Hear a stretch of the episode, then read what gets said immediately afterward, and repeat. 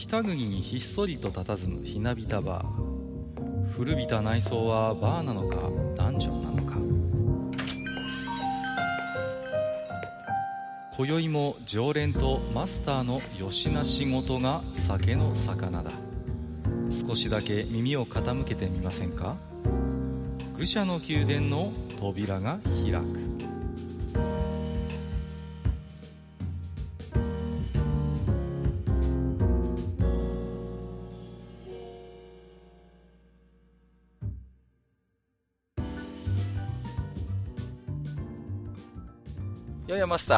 今日も来ましたよ。もうね、あたしゃ情けないよ、本当に。何ですか急に。ん？いや、だってさ、野球見ててさ、いや。8対0で勝ってた試合が終わってみたら9対8で負けてんだもん。まあね、マスターはね、あの、北海道の方ですからね。まあ私もあの試合はっ。たらないよ、本当に。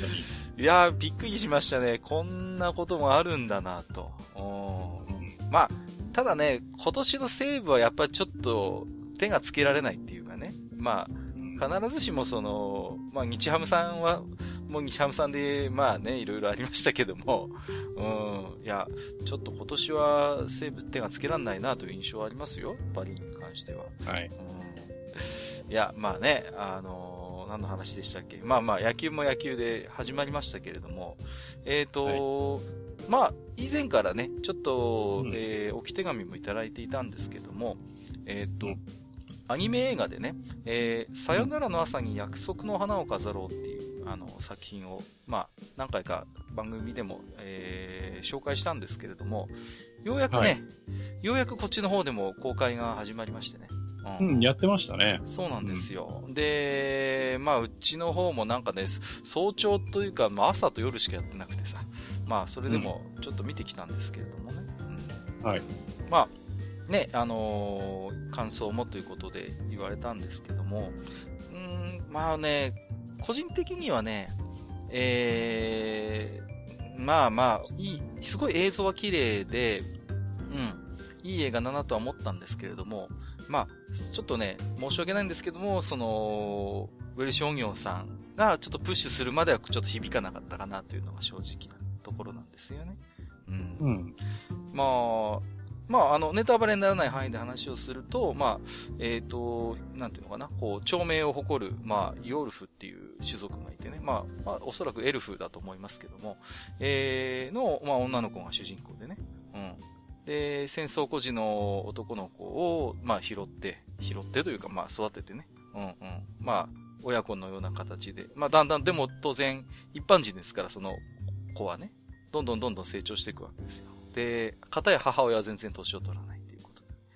まあ、そういうなんかこう、年の差のあるところからスタートするような話なんですけれどもね。うん。うん。まあ、でテーマ的にうは、ん。まあ、ファンタジーの世界でエルフが長命っていううん。設定ができた、ね、指輪物語からずっとあるテーマではありますね。そうなんですよ。もうね、ある種、まあ、この作品もドファンタジーなんですけれども、あのーまあね、マスターが指輪物語の話してくださいましたし、まあ、あとは何ですか？えっ、と、30周年を迎えてちょっと熱い感じですけども、ロードストー戦記でもね、パーンとディードリットの関係が、まあ、まさにそういうところがあるじゃないですか。こう、うんヒューマンとエルフが心を通わせて、ね、でもディードリットはハイエルフだから、ものすごい長命でね、うんうん。うん。まあ、普通に考えればどんどんパーンがこう、だけがこう加齢をしていくという、うんどうなるのかな、この二人はっていうところもね、なんかこう、やっぱりテーマとして、まあ、想像もできるところですからね。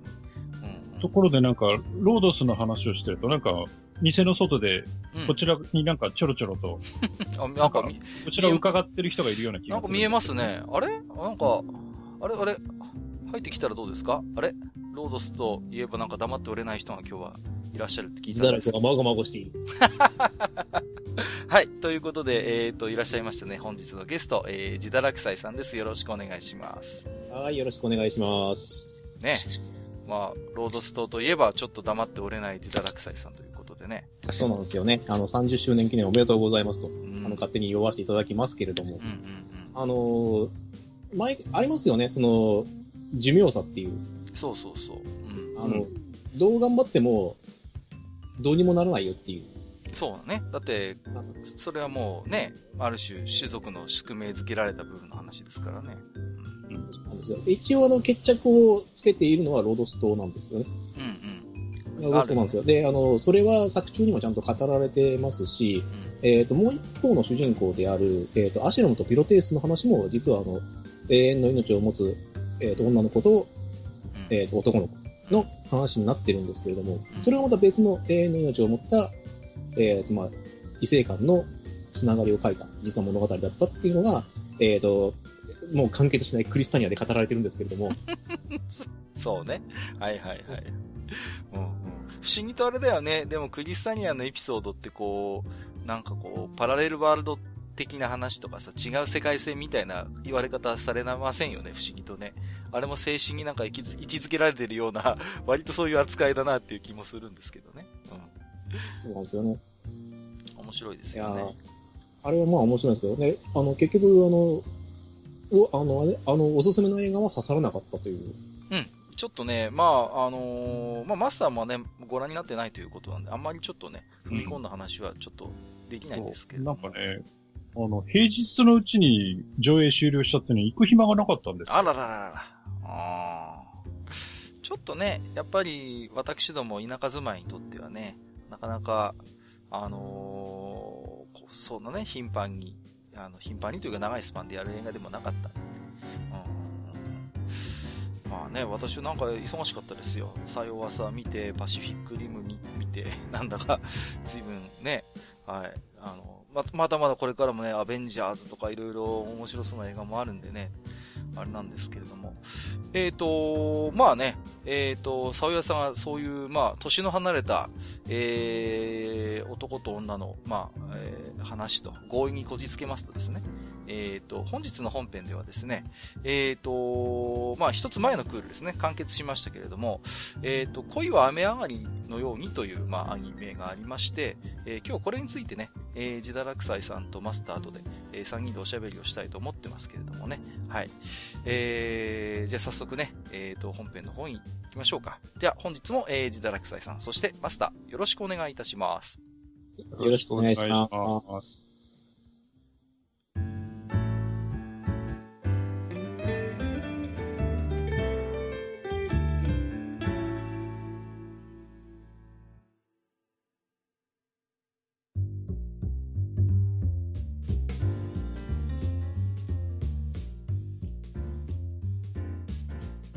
はい、えー、それではね、えー、今日はですね、えっ、とまあ、全クールですね、1月から3月やってましたけれども、えっ、と、アニメ、恋は雨上がりのようにについて、えっ、と、話をしていきたいとっております。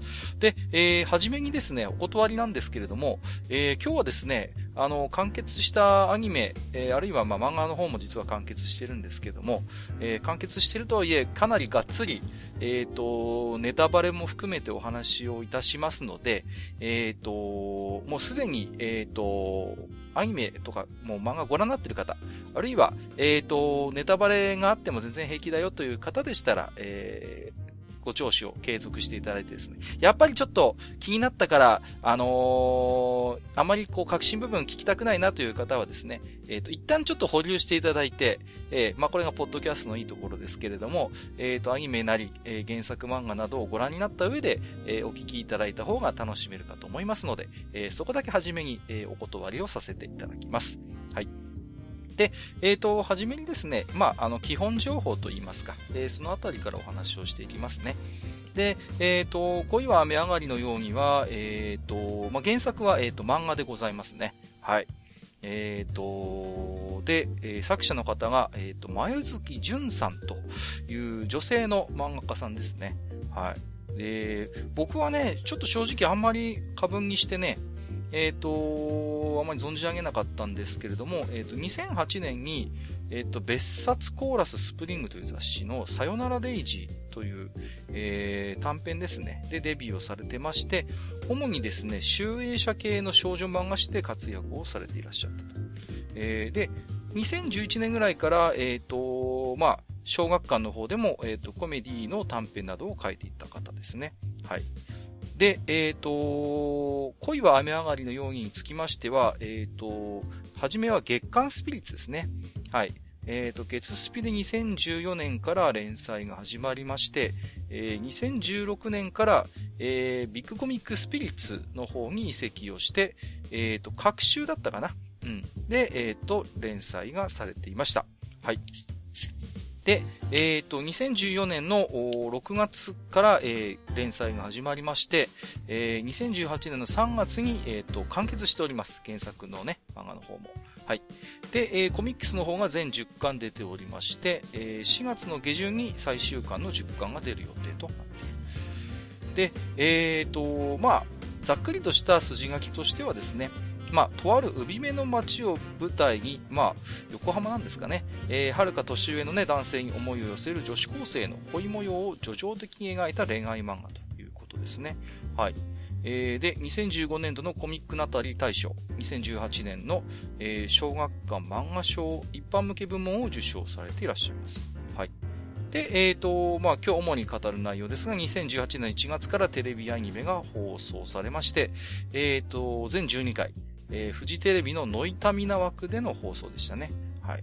で、えっ、ー、と、今年の5月にはですね、えっ、ー、と、実写映画の方も公開予定ということで、まあ、えー、いろいろとですね、えっ、と、メディア展開の方も今、えー、盛んにされている、まあ、旬の作品と言ってもいいのかもしれないですね。うん。で、ちなみにノイタミナ枠って、こう、恋やめの前何やってたかっていうと、犬屋敷だったんですよね。で、犬屋敷も確か、木梨憲武で実写映画になってたと思うんで、まあ、ノイタミナ枠って確か、あの、レンドラみたいなアニメっていうコンセプトがあったはずなんですけども、まあ割とその辺がこう、その、なんて、コンセプト通りなのかなっていう印象もありますね。うん。ノイタミナっていうとなんか僕、のだめカンタービレとかあの辺のイメージもすごいあるんですけどね。うん。まあ、ノイタミナ枠には非常にこうマッチした作品だったと、個人的には思っておりますよ。はい。えー、で、えー、このアニメについては、えー、と、自堕落斎さんも、マスターもご覧になっていたということですよね。ね、自堕落斎さん。はい、もちろんです。で、自堕落斎さんは、えー、と、漫画の方もすべて、えー、読んでいると。はい、読み終わってますね。はい。スピリッツは継続的に読んでるって感じですか？あもちろんです。あ、なるほど。えー、で、マスターの方は、えっ、ー、と、アニメの方のみ、こう、ご覧になってたということでしたよね。そうです。はい、わかりました。で、えっ、ー、と、今日はですね、えっ、ー、と、まあ、主にテレビアニメ版を中心にお話をしようかなと思ってるんですけれども、まあ、えっ、ー、と、一応原作漫画にも触れざるを得ない部分なども多分出てくるかと思いますので、えっ、と、その辺はですね、えっ、と、アニメにない、え部分のお話も出てくるということをあらかじめ、えお断りさせていただきます。はい。で、じゃあ最初に、まあ、なんていうんですかね、あのー、第一感想っていうか、しょっぱなのこう感想みたいなところの話をしたいんですけど、あのー、なんていうんですかね、個人的、僕まず僕から言うと、うんと、まあ、全12話ありましたけども、基本的には、まあ、アキラが、立花アキラっていう、まあ、女子高生が主人公ではあるんだけれども、うんと、途中からどちらかというと、こう、冴えないファミレス店長であるところの近藤の話だったのかなという印象があります。で、えっ、ー、と、まあ、おっさんのファンタジーみたいな 割とそういう世界の話ではあったなと思うんですけども、結構ね、アニメも、あの、暗喩ですね。えっ、ー、と、非常に丁寧に散りばめていて、うんと、回によってはね、本当に原作をうまくこう、綺麗に消化させることができた作品だったなという印象を持っております。えー、じゃあ、自堕落斎さんはどうですか？初めにどういう感想を持ちましたかね？あの、まず僕が感じた感想なんですけども、うん、あの、ちょっとね、主軸から外れてしまって申し訳ないんですけども、はい、あの、おそらく女性作家じゃないとこの作品書けないんだろうなっていうのがまずあって、あの、17歳の女の子が年上に恋をするっていうのは、おそらくあの、女の人じゃないと書けないと思うんですよ。ああ、なるほど。はい。でも正直言うと男からすると気持ち悪いんで。まあね。うん、はい。あので、あの、不思議なことに、この女性作家の方って、あの、何割かの確率でこういう作品書いてる気がするんですよね。ああ、なるほどね。うんうん、年上に憧れる女の子を主人公にした。あの、少女漫画では結構割とよくあるパターンなんだよね。こういう話ってさ。で、彼女も少女漫画出身ですけど、少女漫画のコメディ路線ってやっぱりこう、立場が全然違う男と女の話っていうのがまあ、王道なんですよね。本当に。うん。だその辺になんか一つ出自はあるのかなという気がしますよね。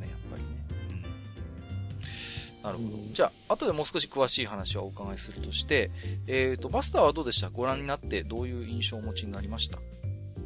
少女漫画だなーって思いました。確かにね。うんうんうん。はい。はい。ありがとうございます。で、あのー、そうですね。どの辺から話をしようかな。まあ、えっ、ー、と、まずはね、えっ、ー、と、ファミレス店長の近藤ですね。まあ、えっ、と、アキラと、えー、まあ、アキラが、えー、まあ、告白をする相手ですよね。うん。についてちょっと、あの、お話をしてみたいんですけども、まあ、話の主軸としてはその17歳の主人公の女子高生、立花明と、45歳の冴えないファミレス店長、近藤正美の恋愛模様とですけども、まあ私どもも言うてもおっさんでございますので、こう、店長の心情にどうしてもね、まあ注目せざるを得ないというところがあるのかなと思うんですよね。で、まあ、バツイチのファミレス店長でも、いかにも冴えないんですよね。で、風貌だけはね、あの、パトレイバーの、こう、後藤隊長にもちょっと似てなくもないかなと思うんですけれども、ただ、あの、後藤隊長は何て言うんですか、こう、冴えないふりして実は切れ者じゃないですか。こう。だけど、この近藤は、あの、冴えないまんまって言ったら非常に身も蓋もないんですけれども、うん。初回でしたかね、こう、社会の窓が開いてたりとか、あと、こう仕事のストレスで10円ハゲができちゃったりとかっていうね。まあ、本当にこう、名実ともにちょっとピリッとしないところがあるおじさんだなっていう、そういう印象がありましたけれどもね。うん。ジダラクサイさんどうです？かこの近藤はどういうふうに見てました？いや、なんかもう印象としてはですね、あの、6巻の帯に書いてある結城正美先生のですね、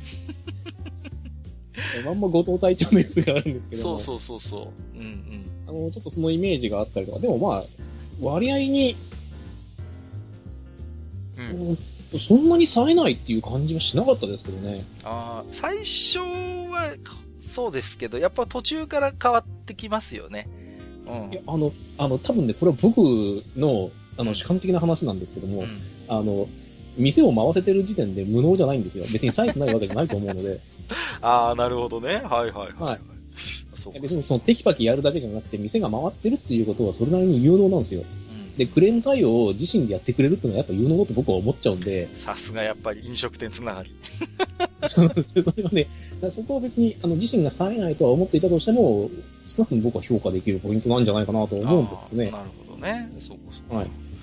まあ、あのー、最初、第1話だったかな。で、独白みたいなこと言ってて、で、45歳夢も希望も何にもないって言っちゃってるんですよね、自分でね。うん。で、なんかこう、セリフだけ額面通り捉えればね、なんかもう自分に絶望しているっていう、なんか本当になんかこう、なんて言うんですかね、風貌とか、あと視線とかもなんかちょっと枯れてるような感じのね、うん、うん、印象もあるんですけども、まあ、そんな、えっ、ー、と、近藤にもやっぱりふつふつとしたね、埋もれ日のような思いがあるんですよね。うん、で、まあ、それが実はあの文学であるということなんですよね。うん、で、この作品ちょっと珍しいなと思うのは、あの、フィクションにしてはね、珍しくこう、具体的なこう、現実にリンクする過去があるんですよね。うん。で、あのこの近藤は実は、えっ、ー、と、早稲田大学の出身で、しかも、えっ、ー、と、文芸サークルに所属をしていたという出自があるんですよね。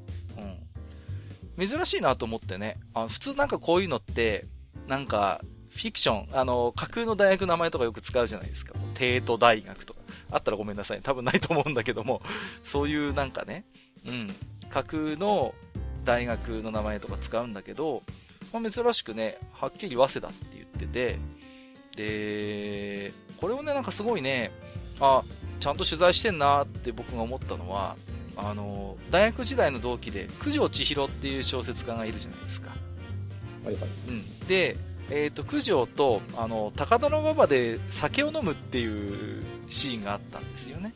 うん。で、あの、まあ、僕、別に今更隠すことでもないからあれですけど、僕も近藤と同じ大学出身だったんで、すごいあの、描写がよくわかるんですよ。こう、高田馬場の何気ないこう景色とか、こんな感じの居酒屋みたいな、確かにあるあるっていうね。うんうんうん。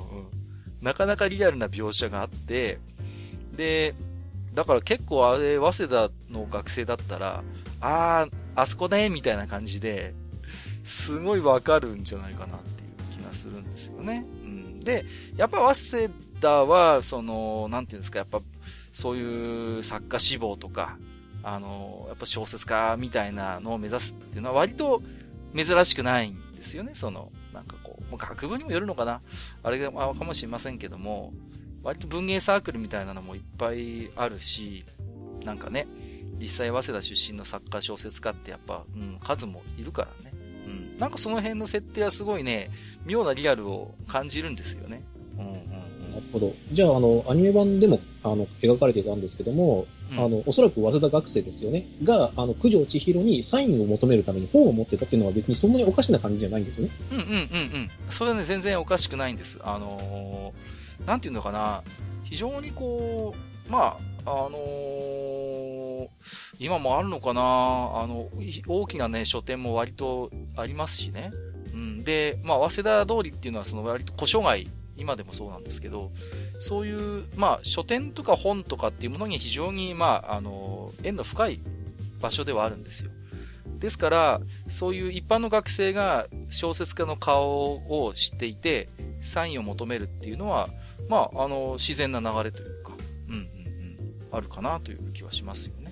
うん。そうそうそう。で、まあそうですね、あのー、今ちょっと千尋の話をしましたけども、まあ、えっ、ー、と、九条千尋っていう、まあ、大学の同期ですよね、の存在がいて、で、この九条千尋っていうのは、まあ、同じ文芸サークル出身なんだけども、作品が映画化するぐらいで、まあ、非常に人気作家であるっていうことが、まあ、わかると。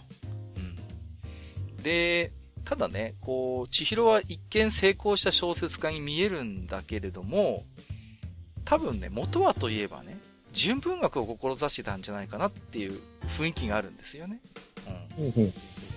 でも、実際あの映画とか、まあ、アニメでもちょろっとこう、小説とかも出て登場しましたけども、実際は娯楽文学書いてるっぽいんですよね、どちらかというと。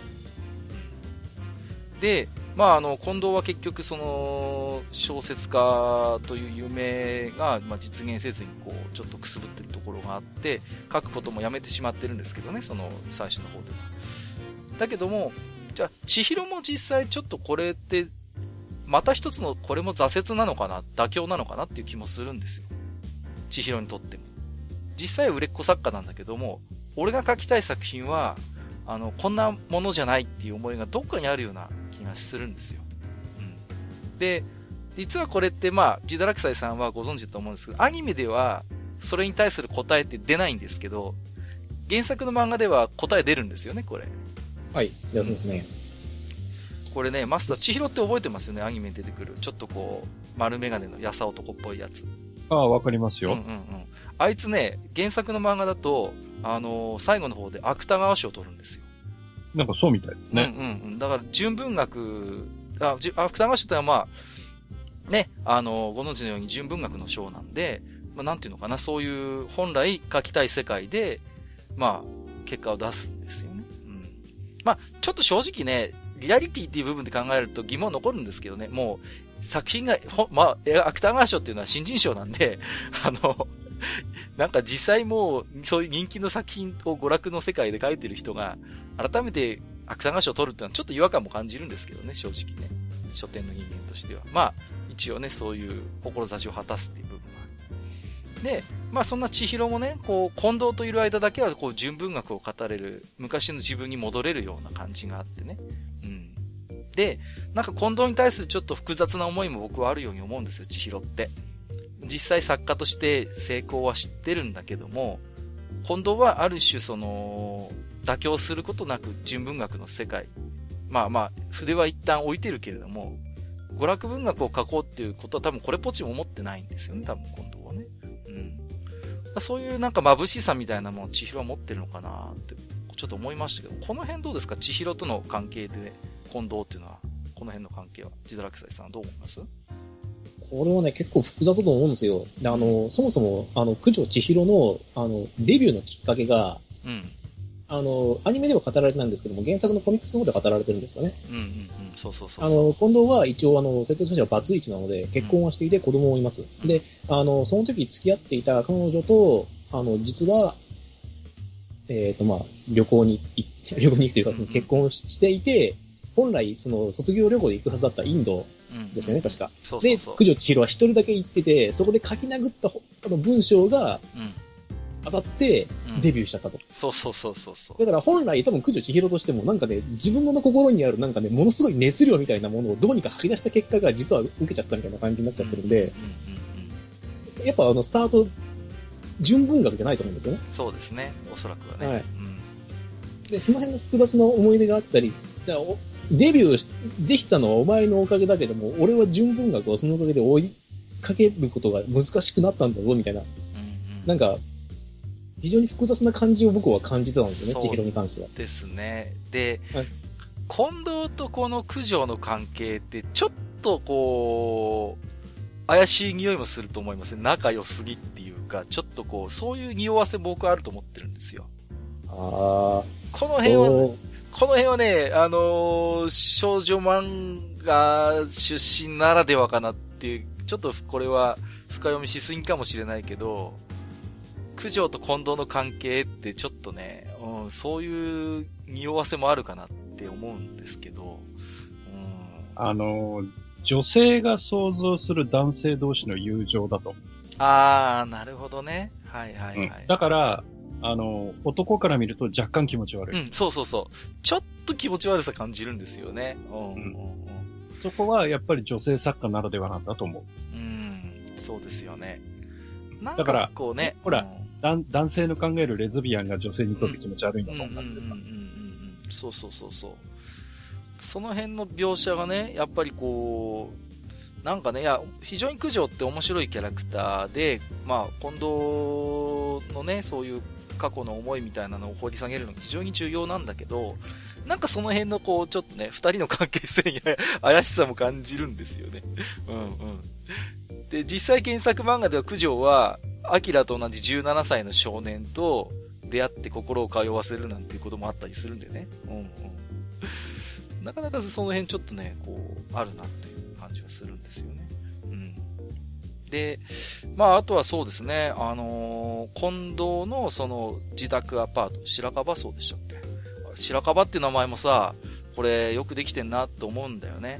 あのーこれは、あれです。まあ、後で話そうかなと思ってましたけれども、武者の工事実篤の作品にかかってくるんだよね、この辺のね、実は名前もね。うん。なんだっけな。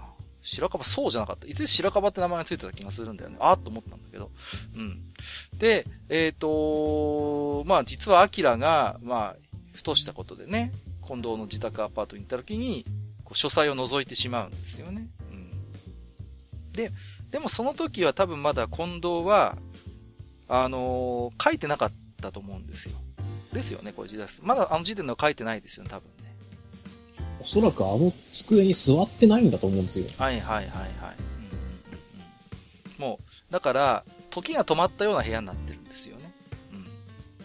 うん。明らかに。多分本人としてはなんか倉庫として使ってるような感じにしてて、そのなんだろう、積み上がってる本とか原稿とか机とかをもう視界に入れないような感じで使ってたと思うんですよね。うん、うん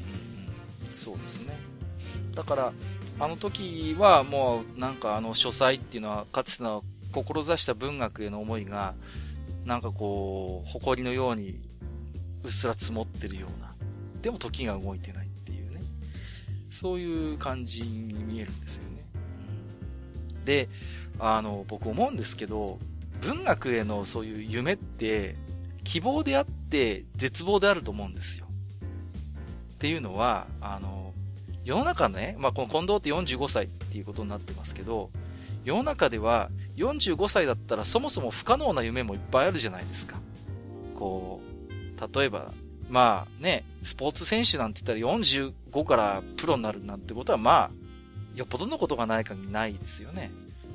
あるいはその、職業の夢にしたって、まあ40歳の壁とかよく言われますけど、あの、いや、もう無理でしょう。うん、もう、就職だって幅がすごい狭いじゃないですか。はっきり言って。いや、ないでしょ。ない、ないで口なんかないでしょ、まず。ね。ないです。なかなかね。35ですらなくて30も厳しいというのに。だけど、文学ってさ、可能性があるんだよね。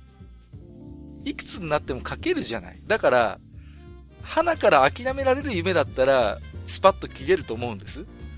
例えばこの近藤がサッカー選手になりたかったとするならば、もう45だったら、今から俺はプロスポーツ選手、プロサッカー選手になるみたいなのって、まあ、絶対ないじゃないですか。自分でも諦められるじゃないですか。無理無理。だけど文学ってさ、可能性があるじゃん、いくつになっても。だからこそ辛いのかなっていう気もするんですよね。うん。それはちょっと感じますよね。ちょっと今、あの、コミックスの方を見返してみたんですけども、うん、あの、初登場になってくるあの、コーポ白樺に、あはいはい、あの、上がった時なんですけども、うん、あの、書いてはいるけど完成させないっていう雰囲気ですよね。ああ、はいはいはい、はい、くしゃくしゃに丸まった原稿用紙とか、束になって捨ててある原稿用紙とか、も書いてあるやつがあるんで、うん書ききれないんだと思うんですよね。なるほど、何か、何かのふとふとした瞬間に多分、その、やっぱ捨てきれなくて、筆を取るんですよ。うんうんうんうん、でも、完成までいはいはい、至らない。うん。なるほどね。で、まあ、その、だからこそ、ふつふつとして思いはあるけど、辛いし諦めきれないけど、ちょっともう定年諦めてるところもあるっていう状態ですよね。うん。で、あの、非常に象徴的なのがね、うんと、6話だったかな。図書館に近藤が行って、アキラと出くわすっていうエピソードがあるんですけど、近藤が手に取った本がね、あの、友情っていう本なんですよ。で、はっきりとは描かれてないんだけども、まあ、あのー、近藤が住んでるところがコーポ白樺で、友情って来たら、あの、本読んでる人はピンとくるんです。この友情っていうのはおそらく武者の工事実篤の作品なんですよね。うん。武者の工事実篤の、まあ、あのー、代表的な作品の一つです。友情っていうのがね。ところが、この実篤の友情っていう作品がなかなか、あの、知ってる人から見ると、うって思わせる話で、あの、三角関係の話なんですよね、この、実篤の友情っていう作品が。あの、非常にこう仲のいい認め合った男の友人がいるんですよ。で、その友人が、好いてることを分かっている女性がいるんだけども、その女性と自分が付き合うんですよね。そのことによって親友を失ってしまうっていう、まあ、非常にざっくばらんな言い方をすると、そういう話なんですよ。女性を選んで大切なものを失うっていう話なんですよね。で、近藤はね、文学好きですから、武者の浩二さんのやつの友情って、あの、当然読んでたと思うんですよ。もう話も知ってるだろうし、有名な作品なんで。うん。だけど、改めて手に取るっていうね、そこの心情を考えるとね、なんか少しこう近藤が、あの、6話の時点で思ってることがなんとなくわかるのかなっていう気もするんですよね。うん。で、やっぱりこの、近藤はこの文芸絡みの話、エピソードに非常にこう、巧みな仕掛けがアニメの中でもあってね。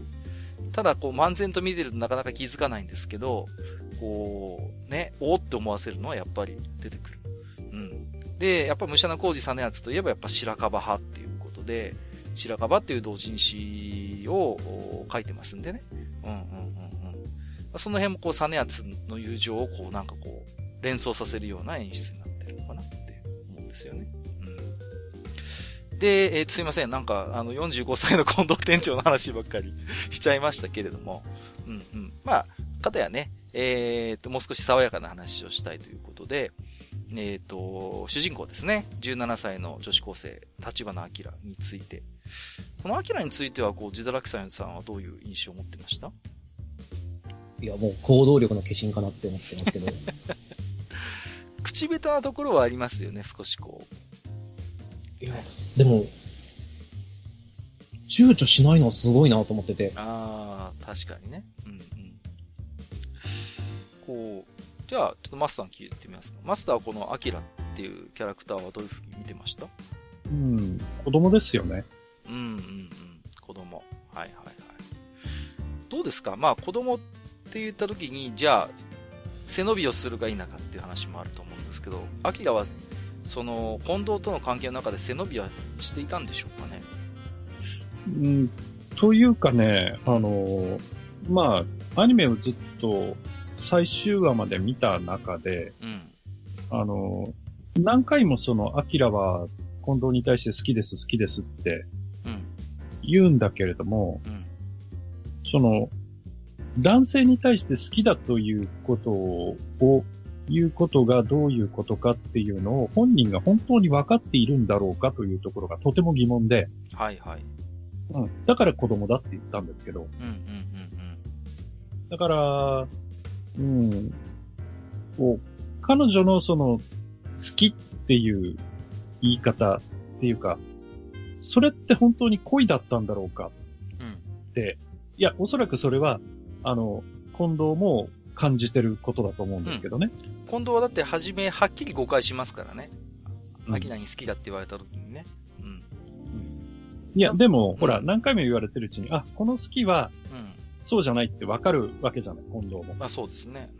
うん。うん。だけど、だけど、その、そこでもうさらにその好きっていう、その、感情の、なんていうの、質というか、うん。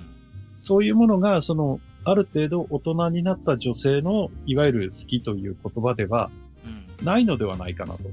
はいはい。いうふうに俺は感じるんですよ。うん。ずっと見てて。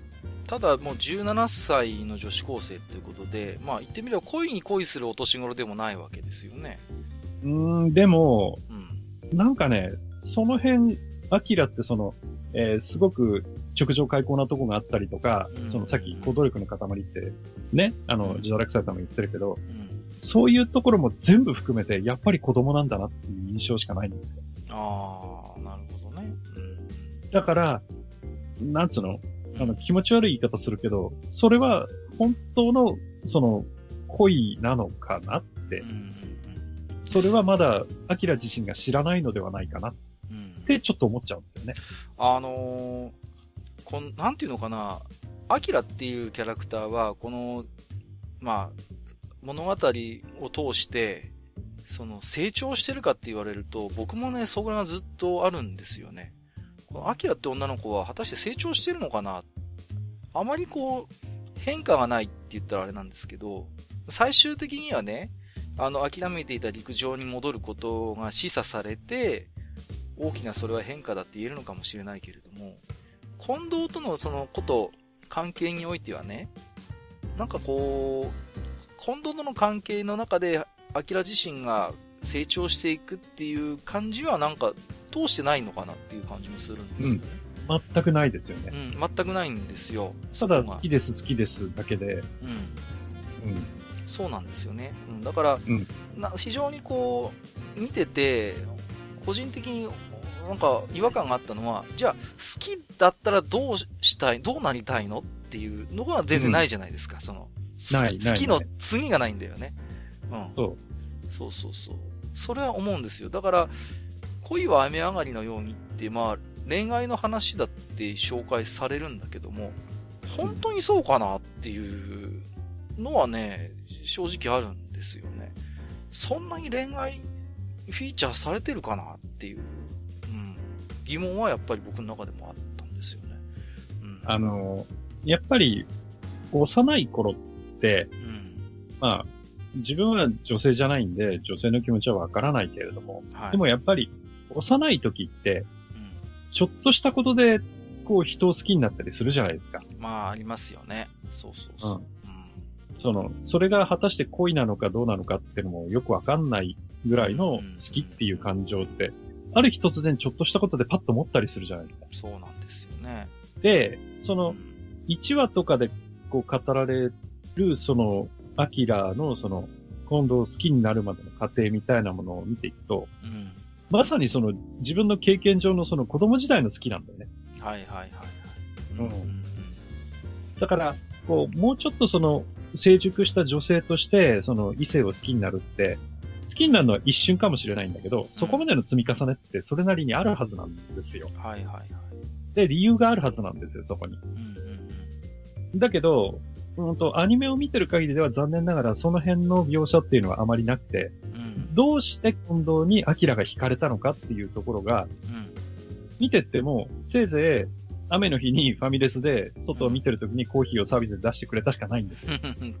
ね、そうそう、事実としてはね、うん、そうだよね。それしかないんですよ。うんうんうん。そうですね。だから、なんかね、こう、好きです。はあ、みたいな、そういう感じに、こちらもなるんですよね。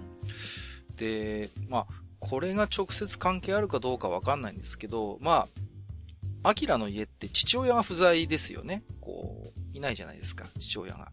母親出てくるけど、うん。で、アニメでは直接触れられてないせんけども、まあ、母とは離別してるってことになってるんですよね、お父さんは。うん。なんか、いないっぽい感じはありますよね。そうそうそう、いないんですよ。で、近藤への思いって、じゃあ、そういう父親が不在の中で、不正みたいなものの憧れなのかなっていう、ここはどう思います？マスターは。うん、それもあるかもしれないですね。うんうんうん。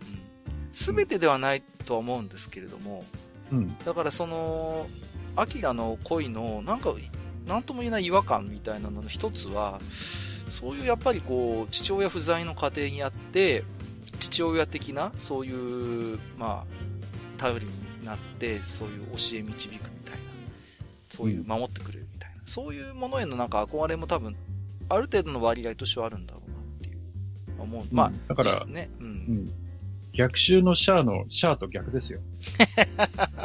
わかりやすいんだかわかりにくいんだかですけども。うんうんうん。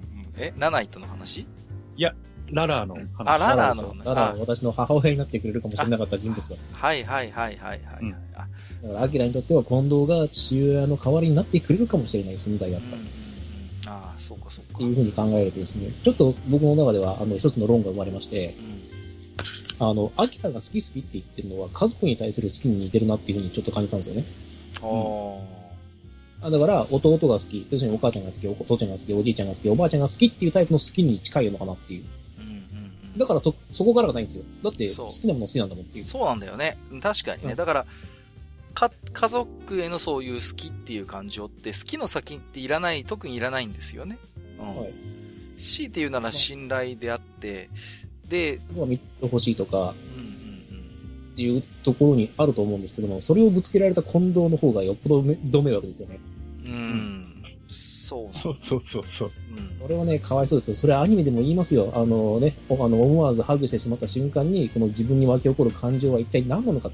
それを言葉に出してしまうのはあまりにもっていうふうに言っちゃうじゃないですか。そうだね。だからそれがやっぱり、その、こっち側の意見ですよね。うん。男として。いや、やっぱりさ、男だったらさ、やっぱりね、可愛い女の子がさ、好きです好きですって言って来てくれたらさ、うん、そりゃ情の一つも湧きますよ。まあね、あんなね、可愛い子だったら、うん、なおのことね。うん、そりゃそうですよ。悪い奴だったらどうにかこうにかしてどうにかしたいなって思いますよ。うん、そうですよね。で、まあ、アキラについて今話してますけど、アキラっていうのは、まあ、えっ、ー、と、陸上競技をずっとやってきて、で、実は有望視されてるぐらいのセンスがあったんですよ。で、結果も出してたと。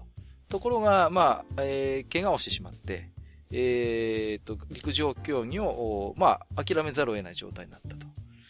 で、えっ、ー、と、ガーデン、まあ、ファミレスでアルバイトするようになった時はもう完全に部活動やってない状態ですよね。うんで、まあ、一方で、その、まあ、アキラの友人で、キャンハルカっていう女の子が出てきてね、非常に仲の良かった、良い同級生。で、彼女が、まあ、陸上を継続してやってると。一緒にやろうねって言って、あの、高校に入った子ですよね。うん。で、このキャンとの関係っていうのもやっぱりあって、まあ、見方を変えれば、これって実は近藤とキャンとアキラの三角関係の話かなっていう風にも見えるのかなと思うんですよね。つまりその、アキラという存在をめぐって、まあ、ファミレスの近藤、店長の近藤と、陸上部のキャンが、こう、綱引きをするみたいな。こっちに戻っておいでよっていう話をするじゃないですか、キャンも。うん。あの、アニメのキャンがね、とにかく僕は気持ち悪かった。そうですか。は。気持ち悪かった。ああ、ほう。うん。あんま僕いや、それこそ、うん、あの、レズビアンに見えるんですよ。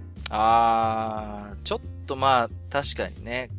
うん。うん。で、その、陸上をやめてしまった、うん、その、主人公に対する、その、なんていうか、こう、ぐちぐちぐちぐちした、その、未練というか、ね、執着がありますよね。そうそうそう、うん。それがね、とにかく気持ち悪かったです。うん。まあ、はい。なん、なんでしょうね、その、うん、まあ一緒にね、この高校で陸上やろうねって言って、こう、まあ、入って、子供の頃から知ってる関係じゃないですか。幼馴染っぽいですよね、キャンとアキラっていうのは。うん。で、なんでしょうね、こう、必要にこう、アキラにのことを気にするキャンっていうのがいるんだけれども、この辺の時代落斎さん、このキャンっていう女の子はどういうふうに見てました？うん、こ、これはね、わからないんですよ。わからない。はい。僕、陸上やってないっていうのはあるんですけども、少なくともアキレス腱断裂して、陸上をやめた子に対して、うん、そうなんだよね。そうなんだそんなに強く復帰を望むものなのかっていうふうに。そう、そう、そうなのよ。で、アキラは多分キャンに対してそんなに自分の怪我の状況とか回復の状況って事細かに言ってるとは思えないんだよね。で、なんかある種そういうさ、こアキラに対するデリカシーのなさっていうか、一歩間違えればものすごいアキラを傷つけることを言ってるじゃないですか。もしかしたらもうね、復帰が望めなくて、本人も本当は走りたいんだけど、走れないんだっていう状態の可能性だってあるわけじゃないですか。だけど、ね、ね、あの、とんでもないそのなんだろう、記憶だと思うので、うん、アキレス腱断裂って、うんうんうん。で、いざ走れるようになったとしても、その思いって、結局あの、右足ですよね、確か、怪我したのは。のところにずっと残り続けると思うんですよ。うん、アニメでも何回かね、傷の描写も出てきましたけどもね。出てきたし、でそこをすごく気に、まあ、あの、本人そこまで気にしてはなかったですけども、うん歩けるようになってたので。で、ただ、走るってなると、やっぱ躊躇しますよね。そうそうそう必ずその、傷跡を見たりとかっていうその仕草があったんで。うん、だってね、お客さん、お客さん追いかけて走るっていうシーンがね、何回か出てきましたけれども、お客さんというかね、うん、そのファミリスの外で走る。ものを届けに行くっていうので走っていったけれども、やっぱり痛みが走ってしまって、うん、2回目は走れなかったっていう。そうそうそうそう。そうなんだよ。だから、そこまで描いているのに、だから、キャンっていうのが非常、アキラの親友であることを多分辞任してるんだけれども、親友だったら、そこ、そこ言うかっていう 陸上部じゃないアキラとの新しい関係を作るっていうのがあんまり見えてこなかったかなっていう。陸上部のアキラっていうのになんかすごい肯定してるっていう感じはしますよね。うん。そうなんですよ、ね。うん、逆に、あの、えっ、ー、と、後で出てきたあの後輩の子いるじゃないですか。あの自身もイレス腱断裂したけれども、復帰して記録を出し続けてるっていう子が、だったらまだ話はわかるんですよ。はいはいはい。自分はできましたっていうことがあるので。うんうんうん。確かにおっかないですけども、自分はできますよっていう、いうようなことも言えると思うんですよ。で、あの態度は結構僕は正しいと思うんですけども。うん。でも、ね、あれを、ね、それをやるのはなんか親友かな。でも、一時的にはあの距離は取ってたんですよね。うんうんうん。あの、陸上見多分見るのも辛いだろうしっていう。そうそうそうそう。そのぐらいの配慮はできるんだけど、いざ会うと、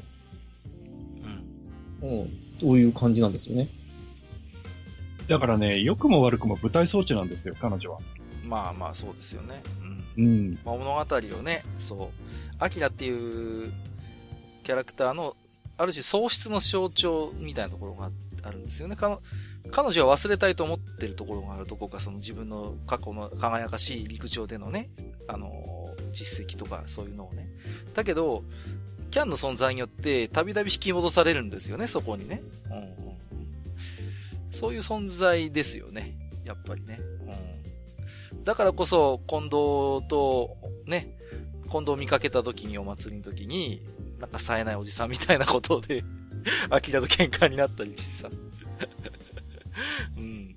確かにね、そういう意味で言うと舞台装置っていうのもなんかわかる気がするんだよな。うん、で、えっ、ー、と、10話の話なんですけど、えっ、ー、と、古本市の話がありましたよね。うん。で、アキラが手に取った本って覚えてます？ジドラクサイさん。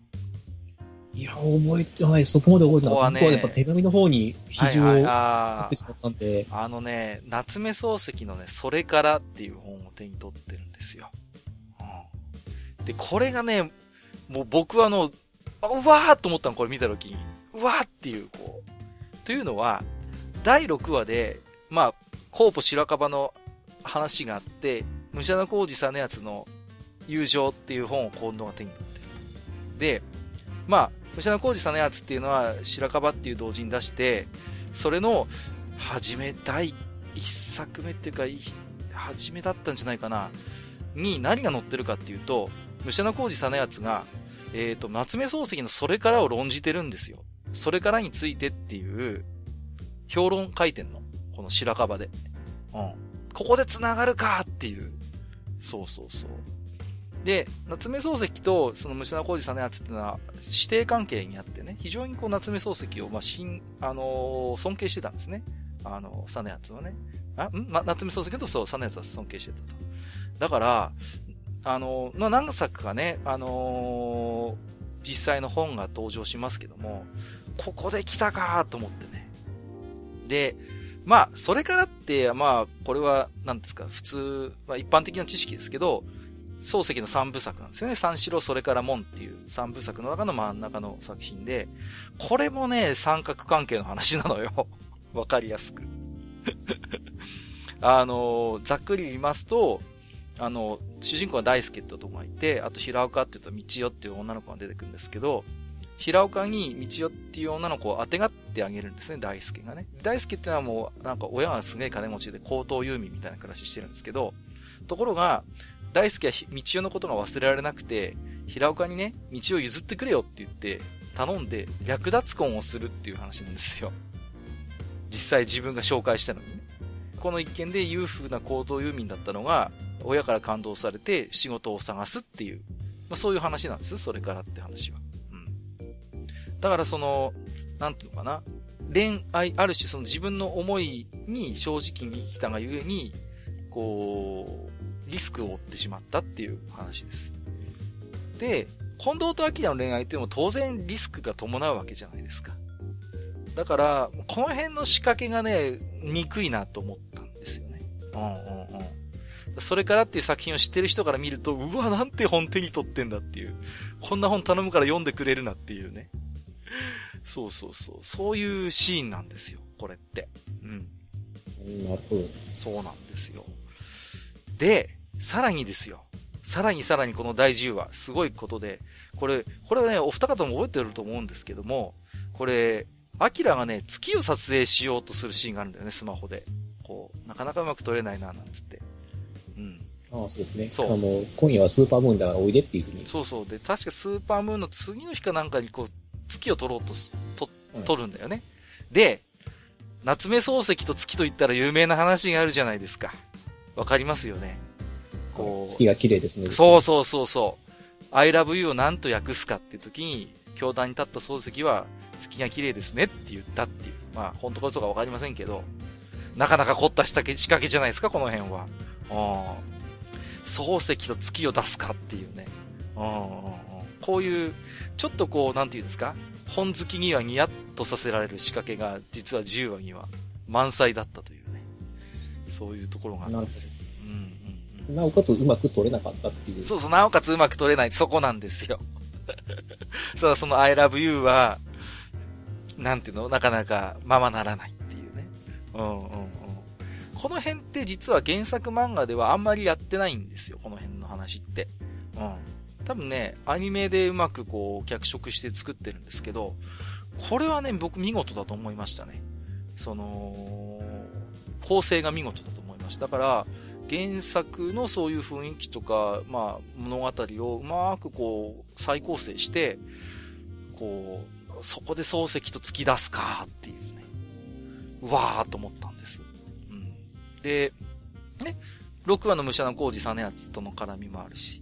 で、あと、もう一つ、えっ、ー、と、芥川龍之介の羅生門の話がありますよね。アキラが、こう、学校の課題で出てくる話があると思うんですよ。あ、ありますね。うん。で、芥川龍之介も夏目漱石の、やっぱり、お弟子さんなんですよね。うん。一つだから、この、実際に登場する作家3人が、実はちゃんと繋がってるっていう、そういうところがあるんですよ。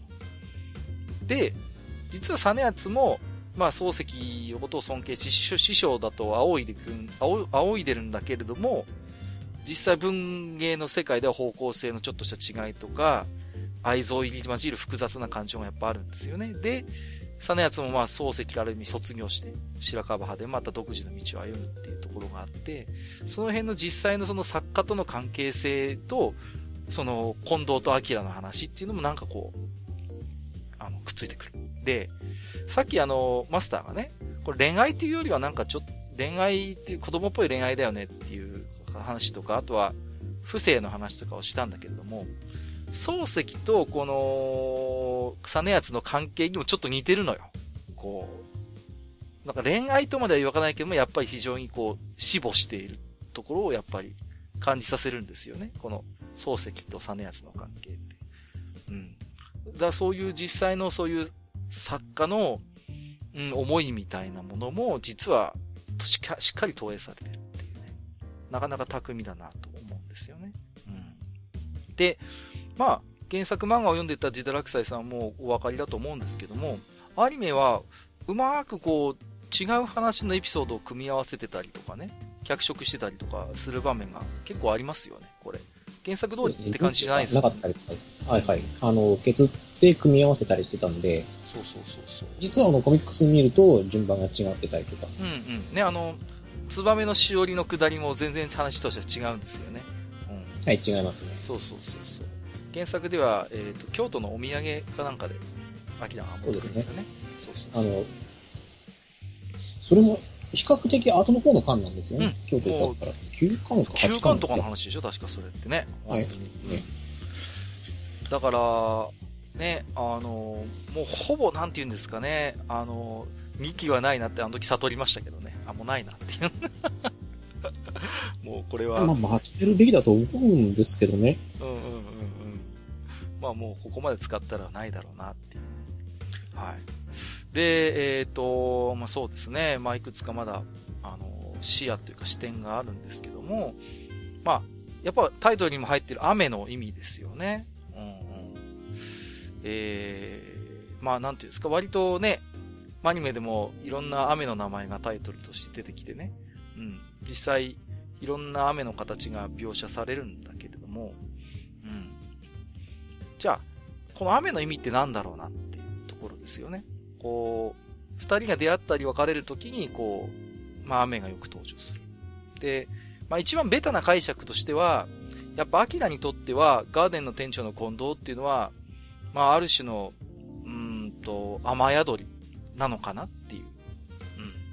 うん。最初の出会いもそうでしたよね。うん。雨が降ってきて、こう、雨宿り的にこうファミレスに入って出会うっていう。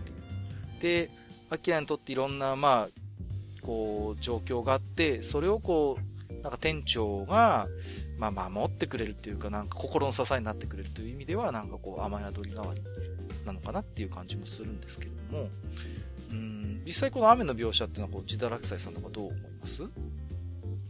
あ雨のシーンが入るたびになんか動くんだなっていう物語が。うんうんうん。いう仕掛けはなんとなく感じてたんですよね。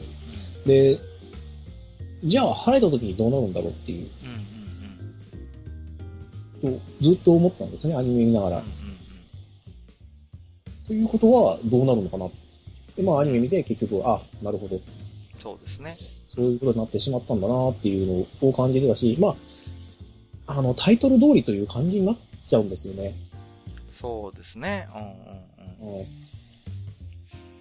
だからその恋は雨上がりのようにどうなったのかっていうことですよ、ね。だから下の子を繋いでくださいっていう。そうそうそうそう、そうなんですよ。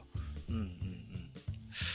で、いよいよね、なんか物語も、まあもっともっともっと語りたいポイントいっぱいあるんですけども、えっ、ー、と、ちょっとね、終わりの方の話に近づいてきますよ。うん。こう、まあ、マスターも最終話までご覧になりましたよね。で、はい。実際恋は雨上がりのようにっていうタイトルで、じゃあ、ジダラキサスのように下の句を継ぐとしたら、どういう言葉が入りますかねまた難しい質問投げてきますね。いや、まあ、それに限らず、雨はどうかっていう話、雨とは何かっていう話の続きで。いや、結局雨がどこに降ってたかって話ですよね。うんうんうんうん。うん。だから、こう、自分の心の中に雨が降ってたわけですよ。はいはいはい。うん。で、その雨の中、その、えー、ずぶ濡れになってる自分を助けてくれたのが、まあ店長であって、うん、近藤であってね。うん。うん。で、雨が止んだら、歩き出すわけですよ、やっぱり。そうですよね。うん。うん。いつまでもね、雨宿りしてるわけにいかないですからね。うん、ただ、それは、その、アキラだけじゃないんですよ。うんうんうん。店長も同じように、やっぱり心に雨が降っていて。そうですね。うん。で、そこで、その、傘を差し出してくれたのは、店長にとってはアキラなんですよ。はいはい。そこはきっと千尋ではなくアキラなんだと思うんですよね。うんうんうん。で、そのアキラに傘を差し出されたことで、店長もその雨の中から、まあその先が晴れた空になってるかどうかはわかりませんけど、うん、まあ一歩歩き出すことができてるわけじゃないですか。そうですね。実際にまあ諦めていた、えー、文学の道を再び歩み始める、書き始めるんですよね。うん、だからまあそういう意味で言えば、その、アキラにとっても、まあ近藤にとっても、まあ成長の物語と言えないことはないのかなとは思うんですけどね。うんうんうん、まあ、ちょっとね、アキラの成長、まあ、に関してはね、唐突感が否めないっていうか、急になんか割と、もう一回陸上やるみたいな感じになってきて、なんかその辺、間がなんかあんまりないかなっていう、ちょっと気もしましたけど。そうですね。うん。まあね、店長がこう、例えばまあ店長はおそらく、近藤はね、あの、純文学しか書けないと思うんです。あの、うん、娯楽小説とかは多分頭には鼻からなくて。で、近藤が書いてた作品って、まあ、おそらく私小説的なものだと思うんです、これは。やっぱ、アキラとの出会いとか、その、アキラとの話がやっぱり、下敷きになってる小説を書いてるだろうなっていうのはなんか想像できるんですよね。だから、そのアキラの行動とか、アキラとの出会いが、ある種そのインスピレーションとか、励ましにもなって、また書き始めるんで、書き始めたんだろうけれど。うん。あとはそうですね、まあ、アキラの話が出ましたんで、アキラもまあ、最終的にはこう、もう一度陸上を志すと。で、物語の後半ではね、あのー、しまい込んでいた運動靴を取り出すシーンもありましたけれどもね。うん。アキラが走れないっていうことは、非常に何回かこう、示唆されてますよね。こう、よく足とか靴が映るアニメだなと思って見てました。で、近藤の家に初めてお邪魔した時も靴を直す時にそっとこうね、店長隣に置いてみたりとか、可愛い描写もあるんだけども、基本ローファー履いてるんですよね。こう、もう走るっていうことを、やっぱりこう、うん、想定していないというか、うん、もう走る、私は走る人じゃないっていう、なんかね、ことをなんかこう、ローファーとかからも感じるんですけどもね。うん。まあ。あの時点ではね、あの、走ることに対しては、あの、きっぱり諦めようっていう意思が見えますよね。うん、そうそうそうそう、そうなんですよね。うん。その中でそれなりのけじめをつけようっていうので、ね、あのそれこそあの、運動靴はしまい込んであるし、あの、陸上の方にもできるだけその出ないというか。そう、まあ、後輩とか陸上部のね、女の子たちって、まあ当然ですけど、運動靴履いてるんですよね。うん。うん、だけど店長はもちろん革靴だし、アキラもローファーだしっていうね。うん、うん。そこなんですよね。うん。だからその、なんていうのかな。こう、アキラが店長側にいるっていうのかな。その、革靴とローファーっていう世界にいるっていう。うんうん。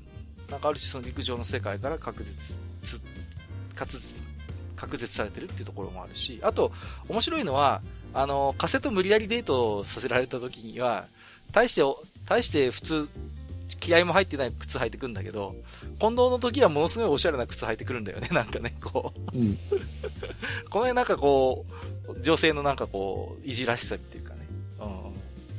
そういうのもなんか、わかります、ね。加瀬くんの話出たんで、ちょっとね、一応補填しておきたあげたいんですけど、ね、ああ、加瀬はね、アニメではちょっとかわいそうな扱いでした。はい。はい。あの、ただ、本当に嫌なチャラ男だったんですけども、あの、コミックスの方はですね、あの、それなりにちゃんとしたキャラクターとして描かれてますので。そうそう、そう。ぜひとも。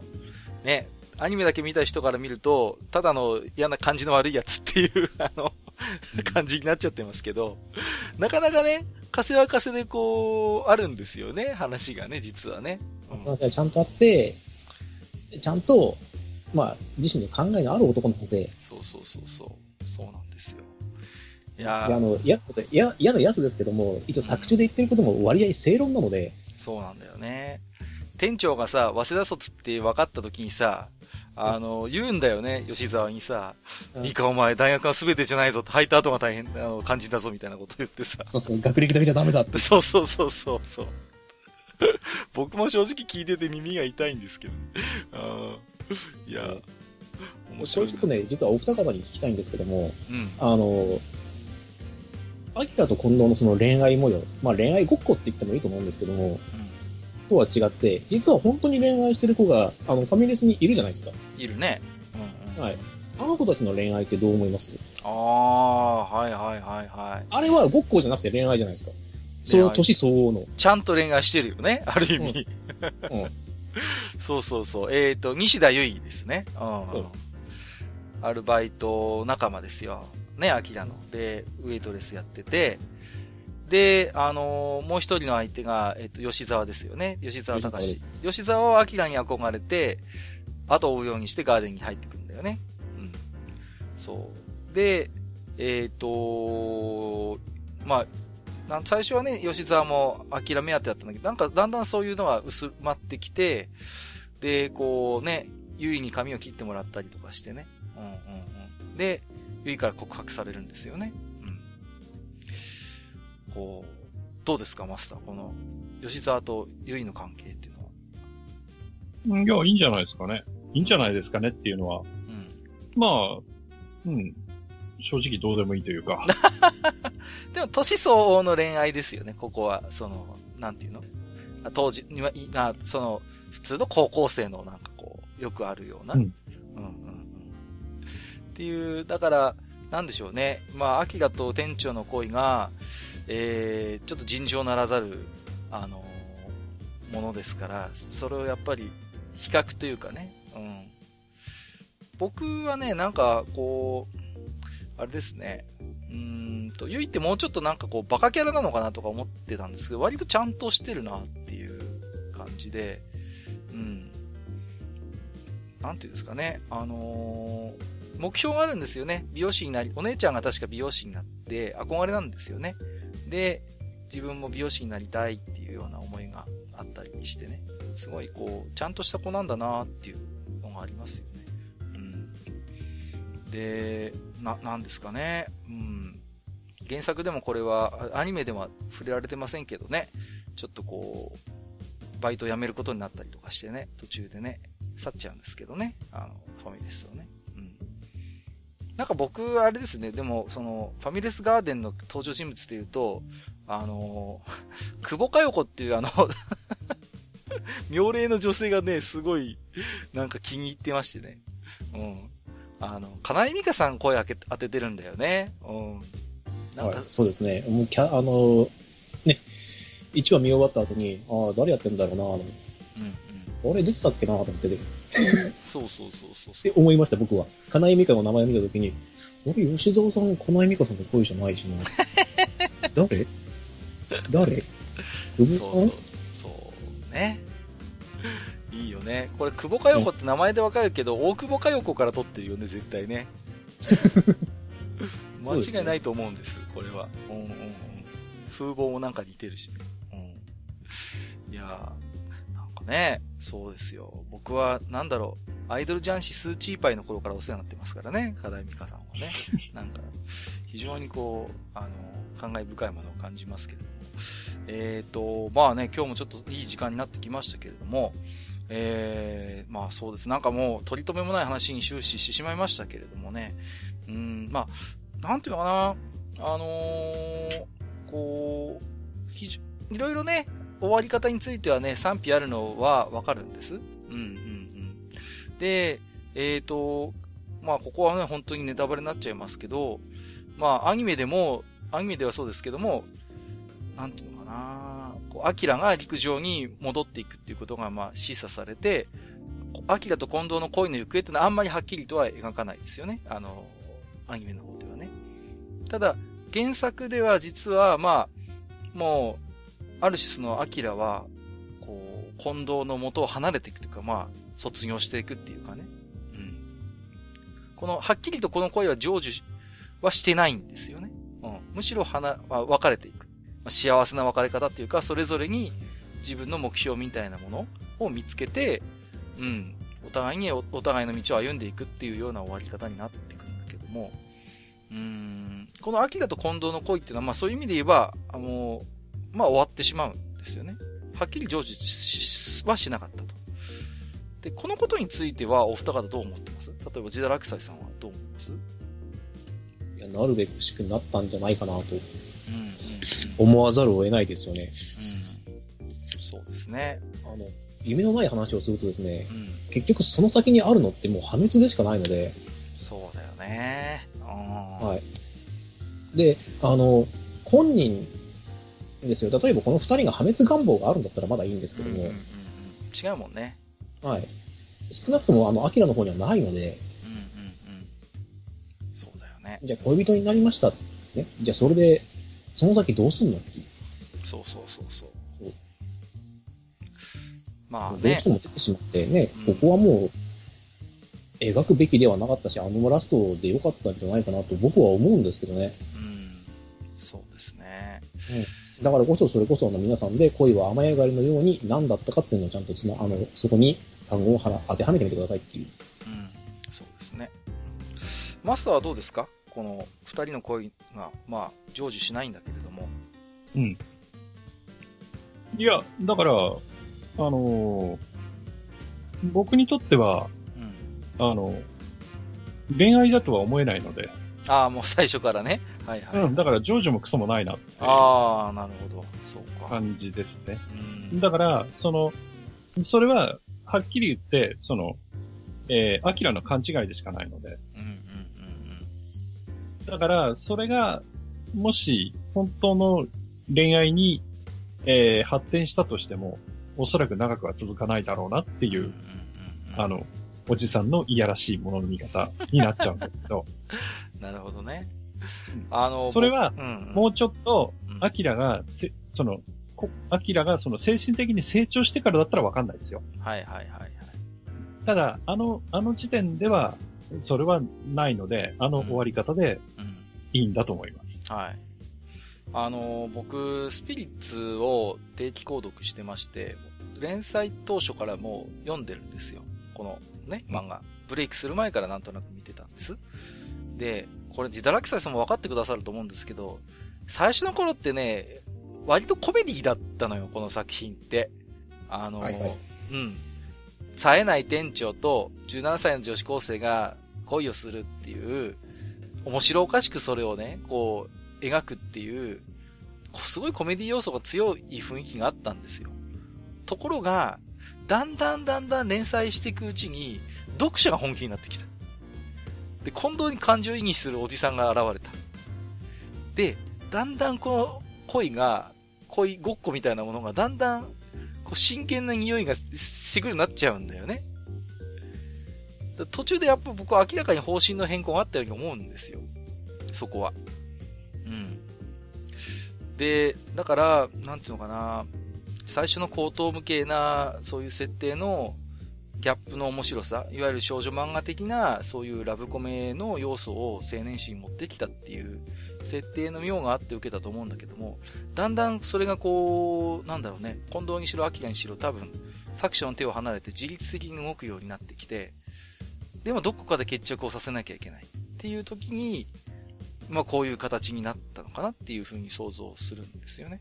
うん。だから、なんていうのかな、その、お互いにお互いがすごい大切な存在であって、で、やっぱり自分が一歩踏み出す勇気をくれた、そういう、まあ、相手っていうことでの、まあ、幸せな出会いと、まあ、幸せな別れになったのかなと思うんですけどね、最終的にはね。うん。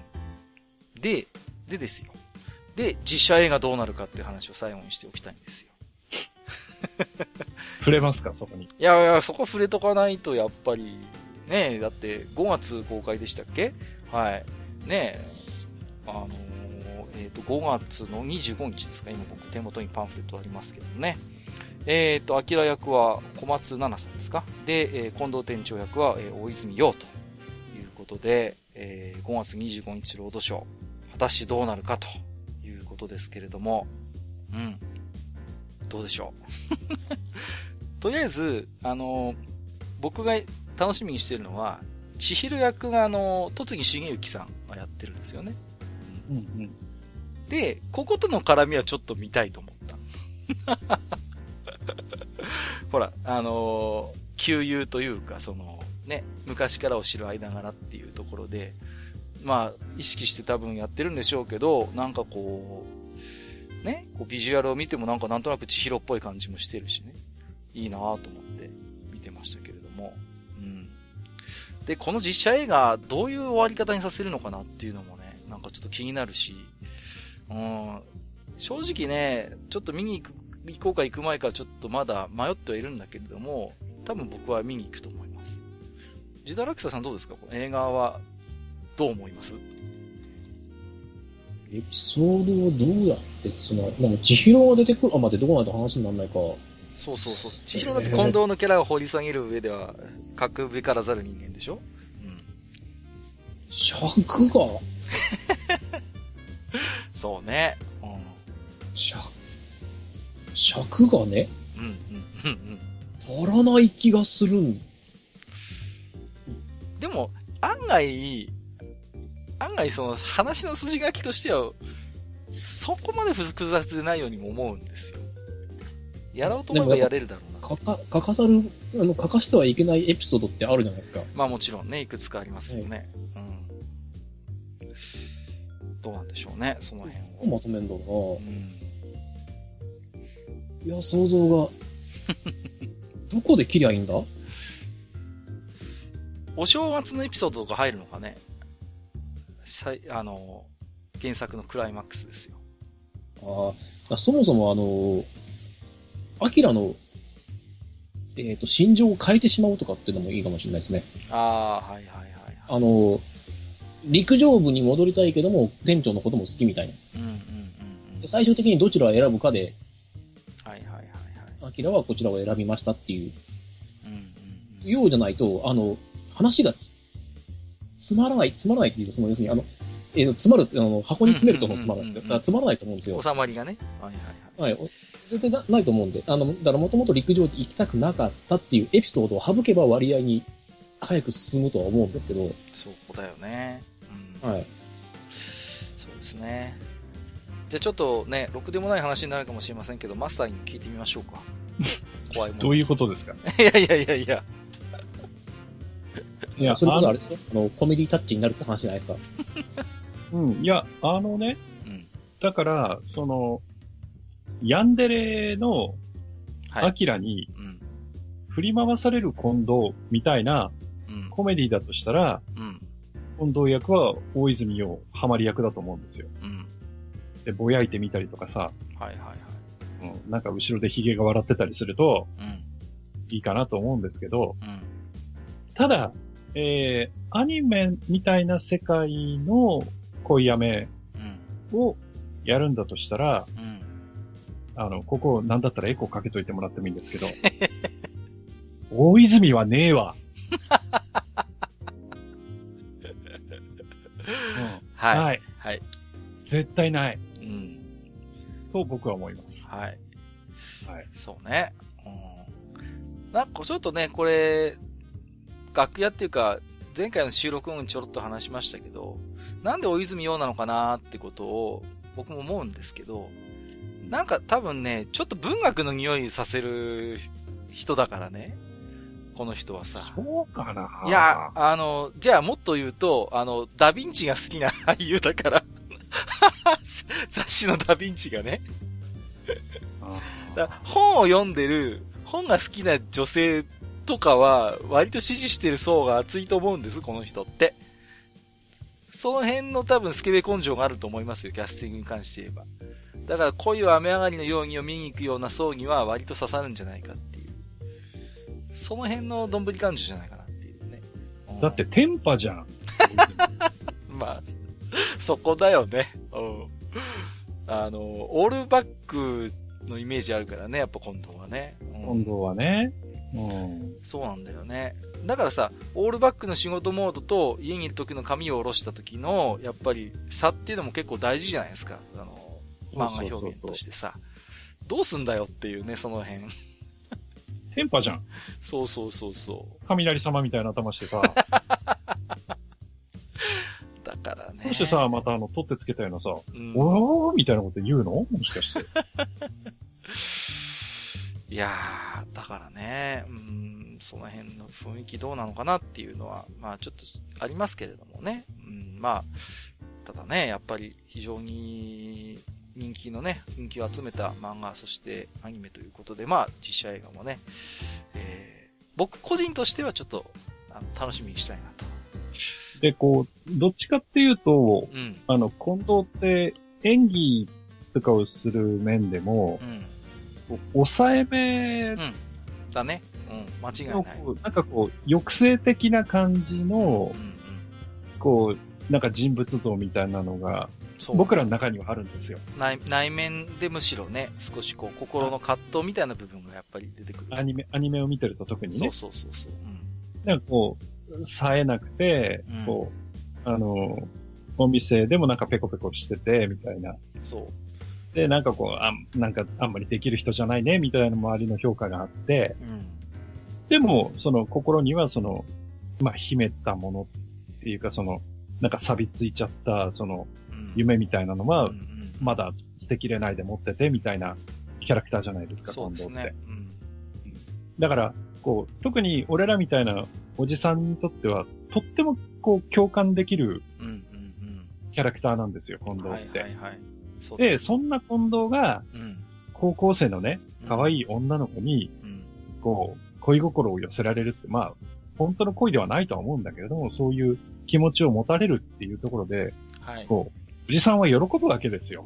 喜ぶね喜ぶんだよ。男、自分を同一視して。そうなんだよ。喜ぶわけですよ。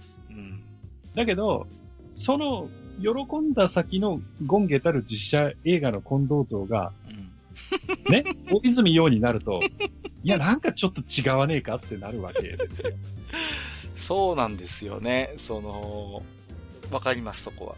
やっぱり、恥ずかしい話をしますけど、読んでる時は近藤に自分を重ね合わせると思うんです。うん、やっぱり僕もそうでしたし。うん。はい。それがね、いざじゃあ実写になった時に大泉洋になった時にね、おいおいっていうのは正直あるんですよ。やっぱりね。うんうんうん。だから、そこなんだよなうん。いや、まあ、ちょっとメタな話をするとね、うん、やっぱり近藤というキャラクターは、うん、例えば酔っ払った時でも、うん、こう、浴衣を脱いで上半身裸になってね、宿の床柱に向かって鉄砲を撃つようなそんなことしないんですよ。それは、それは大泉洋の まあ、でもね、や、まあ。それは冗談ですけど。はいはいはい。ただ、その、やっぱ彼から感じるキャラクターみたいなものと近藤っていうのが結構乖離があるので、うんうん、まあ逆に、大泉にやる近藤像っていうのがどうなるかっていうのは、逆に面白こう興味のあるところではありますけど。はい、そう。ただ第一印象としては、ねえわっていう。そうですね。うん、割とここはやっぱ賛否があるみたいですからね。うん、どうなんでしょうかね。はい。えー、ということでね、今日はちょっとまあ、つらつらと、恋闇について話をしてきたんですが、えーと、この恋闇のテーマでね、実は置き手紙をいただいておりますので、えー、こちらの方最後にご紹介していきたいと思いますよ。はい。えーと、青パンさんからいただいております。ありがとうございます。えー、アニメ、恋は雨上がりのように2話に、2話で出てきた女子高生の胸がときめくもの言いや1個は良かった。おっさん同士でやりたくないけど。これはね、はい、ありましたね。うん。アキラとユイもやるんだよね、これね。うん。なんかこう、アニメの演出としてちょっとこう、なんかおも面白いのがありましたよね。なんかこう、途中途中にね、こう、波紋っていうかこう、ちょっとこう、なかなかね、独特だったなと思って見てましたけれどもね。うん。胸がときめくもの。なんか今あるかな？何かあるかな？支払い調書かな？夢がねえな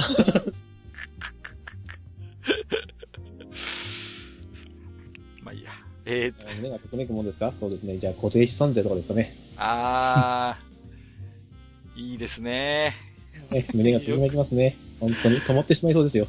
いやー、もう、僕、わずかながら土地持って土地化してるんですけどね。それの明細見るの、ちょっと胸がときめきますね。何の話だっけ？えー、マスターからあります。胸がときめくもの。いや、そんなこと言ってる親父には間違ってもアキラは来ないと思う。ダメか。えー、ハンベイさん。えー、夢を見たっていいじゃない。おじさんだもの、ハンベイ。ということですよね。まあ、これなんですよね。そう。結局。ここは一つあると思います。うん。うん。うん。そうそうそう。おじさんの夢の世界なんですよ。いいじゃないですか、漫画だからねっていう。それはありますね。うん。いいなぁ。なんかこう妄想しますもんね。こう、ほんと二回りもね。まあ僕どっちかというと年上が好きだからあんまりグッとは来ないけど、うん。なんかそんな子に言われたらね、なんかね、うん、どうでしょう。うん。えっ、ー、と、アスラダさん。えー、恋雨上がりのようには、アキラの瞳が印象的でした。感情を言葉にしない代わりに、キラキラとした景色や、えー、雨粒が大きく見開かれた瞳に映り込んで、素直な感動を表現する演出は綺麗だったな。あと、店長がアキラに愛想つかされる終わり方だったらしばらく立ち直れなかったかも、ということで。まあそうですよね。えー、そこはね、それですあまりにも救いがないですからね。なんでしょうね。やっぱ少女漫画を描いてた人だから、こう、表現とかがやっぱりこう、あれですよね。こう、人物の造形とかも、少女漫画的な、こう、ものを感じますよね、やっぱりね。うん。最初見た時ずいぶん足長えなと思いましたけど、足長すぎんじゃねえかっていう感じで、アキラとかさ。まあ、そんなこと言ったらね、キャプテン翼も読めないから。いやいやいや。確かにちょっと思ったもん。ちょっと思いましたけど。うんうんうん。何頭身だよってちょっと思いましたけど。そうそうそうそうそうね。まあね、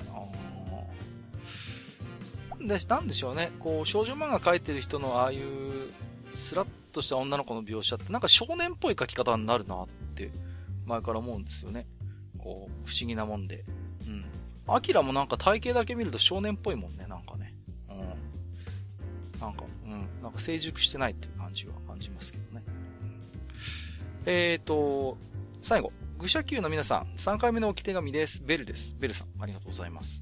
えー、次回テーマの恋は雨上がりのようには女性受けが良くないとのことですが、えー、男女が逆転して考えてみると、40代のシングルマザーと男子高校生との恋愛ものとなるので確かにと思います。確かに。えー、舞台となるファミレスはなんと、自分が住んでいる徒歩圏内にありました。えー、そうなんだ。アキラの高校の位置を考えると、バイト通勤距離はえー、電車を乗り換えたりと確かに店長が不審に思うほど遠いですね。そう、わざわざ乗り継いでくるんだよね。えー、途中の商店街にもアニメのポスターが貼ってました。ということで、なんとなんと、地元だということで、ベルさん。ね。まあ、名前こそガーデンになってますけど、モデルになったファミレスは多分ガストなんですよね。確かクレジットでも入ってたかな。うん、うん、うん。そうですか、そうですか。へえ。うん。そうね。こういう雨上がりのようには、あまり女性受けが良くないっていうのはあるんですけど、まあ、まあ、ある種考えてみれば、掲載誌がスピリッツだからね。うん、青年誌だから、どうしても男中心の見方、こう演出になるのは致し方ないところでもあるのかなと思いますけれどもね。うん、いや、だから、やっぱり僕が言ったように気持ち悪いっていう感覚が出てきちゃうんだと思うんですよ。はいはいはいはい。うん、なるほどね。うん、まあ、なんでしょうね。うん。男から見てもちょっと気持ち悪いと思うとこあるからね。女性が見たらもう、ちょっとね、上ってとこ正直あるかもしれませんよね。うんやっぱおっさんのファンタジーなんだな。うん。はい。えー、ということでありがとうございます。さて、えー、ということで今日はですね、えー、恋は雨上がりのようにという作品について、えー、テレビアニメを中心にですね、いろいろおしゃべりをしてきたんですけれども、えーと、最後に、ジダラクサイさん今日いかがでしたでしょうか？あの、実はですね、感想が2つありましてですね。はいはい。まあ、この恋は雨上がりのようにのアニメ版の感想をまず一つなんですけども、うんうん、一番最初に持った印象が、あの、さっき冒頭に話した以外にもありまして、はい。あの、声優さんのあの、平田さんいるじゃないですか。あの、近藤の声優。平田博明さん。はい。はい。いるんですけども、それ実はですね、あの、ちょっと前のさ、まあ、だいぶ前の作品かな、あの、タイガーバニーっていう作品があるんですけども、うん、そちらの方でも実はあの、一時のおじさんの役をやっていて、はいはいはい、あの、女子高生に惚れられるっていうことをやってるんですよ。そうなんだ。はい。だからちょっとまたかよって思ったんですよ。でしかも本当になんかね、熱烈に愛されてるんですよ。本人、あの、その、そっちの方は、あの、好きですとは言わ、言わないんですけども、うんうん、告白はされてないんですけれども、あの、断るごとにというか、はいはい、はい。いろいろと突っかかってくるっていう、うん、役をやってて、いやー、なんかこういうのにハマり役なのかなっていうふうに思ったのがまず一点なのと、うん、あの、なんだろうな、声を雨上がりのように、で、あの、二人が歩き出すっていうような描写が確かマスターからあったと思うんですよね。はい。うん。歩き始めて。その時に、あの、近藤は小説を書き始めるじゃないですか。うん。あの瞬間、多分、年齢関係なく、すんげえ楽しいんですよね。はいはいはいはい。うん、はい。で、朝を迎えるまでやっちまうみたいな。うんうんうん。そう、ね、まあ自分ちょっとバカだなって思いながらも、やっぱりやめられずに、筆を取り続けるっていう、あの時間帯っていうのは、楽しいんだよなってちょっと思いながら見てましたね。45歳で貫徹きついと思うよ。僕も。いや、きつい。今ですらきついもん。平田さんってさ、実はさよわさにも出てるんだよね。なんか、うん。まあ、ちょっと思い出しただけですけど。えー、っと、じゃあ、マスターはいかがでしたか、今日は？うん。いや、あのー、いろいろなんか、ひどいことばっかり言いましたけど、うん、あのー、おっさんが見てる分にはね、あの、気持ちいいところもいっぱいあるんですよね。はいはいはい。まあ、さっきも言ったように、その、自分の投影たる、その、近藤が若い可愛い女の子に言い寄られるっていうところもあるし、うん、あとはその、おっさんってさ、あの、心の中にさ、あの、いや、気持ち悪い話なんですけど、うん、心の中に美少女がいるじゃないですか。ん？うんん？言ってる意味わかります？ああ、わかりますよ。あの、おっさんって自分の心の中にこう、理想の美少女みたいなのを持ってるじゃないですか。ああ、はいはいはいはい。うん。はい。で、そこが、こう、アキラと重なるところがあったりするので、そこで、その、なんか、恋をしてます、好きです、好きです、みたいなところが、ちょっとまた、こう、シンクロ、おっさんの中の美少女がそこでこうシンクロしたりとかっていう気持ち悪い状況があって、旗から見るとね。うん、だから、おっさんにとっては非常にこう、なんというか夢のような物語なので。そうですね。うん。うん。だから、まあ、あの、そういう話が好きな人であれば非常にハマるのではないかなというふうに思うし、うん、はい。うん。で、もちろん映像であったりとか、歌でああの、ね、オープニングエンディングの歌も非常にいいし、よ、うん、かったですね。うん。そういう面では非常にあの、全体的にはよろしいのではないかなというふうに思いますけどね。はい。はい。ありがとうございます。ただ、まあ、さっきから言ってるように、うん、その、どうしても味方的に受け付けない人はもう徹底的に受け付けない話だろうなっていう、そうですね。気はします。はい。はい。ありがとうございます。えっ、ー、と、最後にちょっと私ですけれども、うーん、あのね、まあ、今日何個か、その、具体的なその本の話のちょっとした考察をやりましたけれども、これいう、こういうちょっと知ってる人がニヤッとする仕掛けをさりげなく入れてるところは、あのー、おしゃれだなって思いましたね。うん。多分、僕が言うのもなんですけど、あの、コーポ白樺と武者の工事実篤と夏目漱石とかのくだりを、なんかきちんと自覚的に、あの、見れた人ってそんなに多くないと思うんです。僕も2回目で気づいたんですけど、あのー、そういうなんかこう、実際の作、作家の関係性みたいなものと作品の内容に少し物語の方向性を託すような演出を入れるのが、なかなかさりげなくておしゃれだなと思ったんです。えっ、ー、と、同期のアニメに、まあ、派遣と言われたポプテピビックっていうアニメがありましたけれども、あれはもう、わかりやすくパロディじゃないですか。もう、ね、知ってれば、あーってもうすぐわかるっていう、もう、ネタがもう本当に、明けすけ生でのネタのオンパレードでしたから、はいはい、まあ、それと比べてしまうのはあまりにも酷なんだけれども、その、知っているとニヤッとさせられ、させられるそういう文学的な、まあ明治の頃の話ですよ。明治大正時代の文豪たちの話とか、名作と言われる文芸作品の話を、うまいことアニメに織り込んで、わかる人にはわかるよねっていう書き方をするのがすごいおしゃれだなと思いましたね。で、もう一つはやっぱり、僕はやっぱ近藤っていう人間がどうもにも他人に思えない。どうにも他人に思えないんですよ。告白すると。うん。で、まあ、ね、たまたま同じ大学出身って設定っていうのもありますけど、文学を志してこう、まあ、挫折をしてっていうくだりも、まんま僕の青春時代なんでね。うんうん、その辺のなんかこう、でもね、そういう文学崩れおじさんって多分いっぱいいると思うんです。あのー、小説書いて、投稿して、全然橋に棒にもかかんないかったっていう。で、今日途中でも言いましたけども、文学の夢って残酷なもので、いくつになっても可能性があるから諦めきれないっていうね。そういうふつふつとした思いを持っているおじさんって多分僕以外にも結構いると思うんですよ。近藤みたいに。うん。でそういう人間をうまくくする設定の近藤ってずるいなってちょっと思いましたし、まあ、そういう意味で言うとそんな近藤が素敵な女子高生に出会って、こう、恋を、好意を向けられるっていう、まあ、なんていうのかな。あの、身も蓋もない言い方ですけど、おじさんくすぐりがうまいアニメだなと、えー、思いました。うん。はい。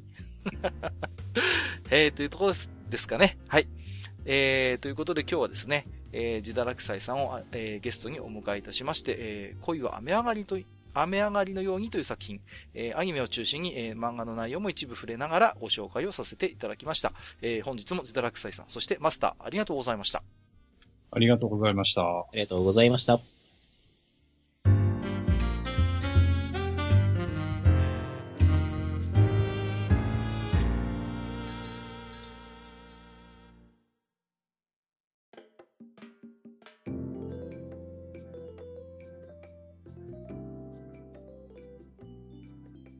はい、えー、それではね、えー、本日も愚者の宮殿、えー、置き手紙を頂戴しておりますので、えー、こちらの方ですね。まずはでは、Gmail の方から、えー、マスターご紹介していただいてよろしいでしょうか。はい、わかりました。えー、それじゃあね、Gmail 紹介していきたいと思います。はい。えー、まず、えー、1通目、ヘビレオさんです。はい。ありがとうございます。ありがとうございます。えー、はじめまして、いつも楽しく拝聴させていただいてます。ヘビレオと申します。えー、地下116階、熱血とは何か、スポコンロボット学園で考える前編、拝聴いたしました。えー、ちょうど置き手紙のコーナーで京アニの話をされていましたが、うん、京アニの響けユーフォニアムは、吹奏楽部の話でありながら紛れもなく熱血スポコンに該当すると思っています。特に一期。うん、運動部と違って努力もライバル闘争も比較的静かながらも確かな熱さがそこにある名作だと思うのですが、いかがでしょうか？もしまだご覧になっていなかったら、ぜひ一期だけでも見ていただいて、ちょっとでも語っていただけたら幸いです。それでは、といただいております。はい。ありがとうございます。ありがとうございます。まあ、えー、響きユーフォニアム、京アニのね、作品ですけれども、えー、僕は見ましたね。見てましたね。うん。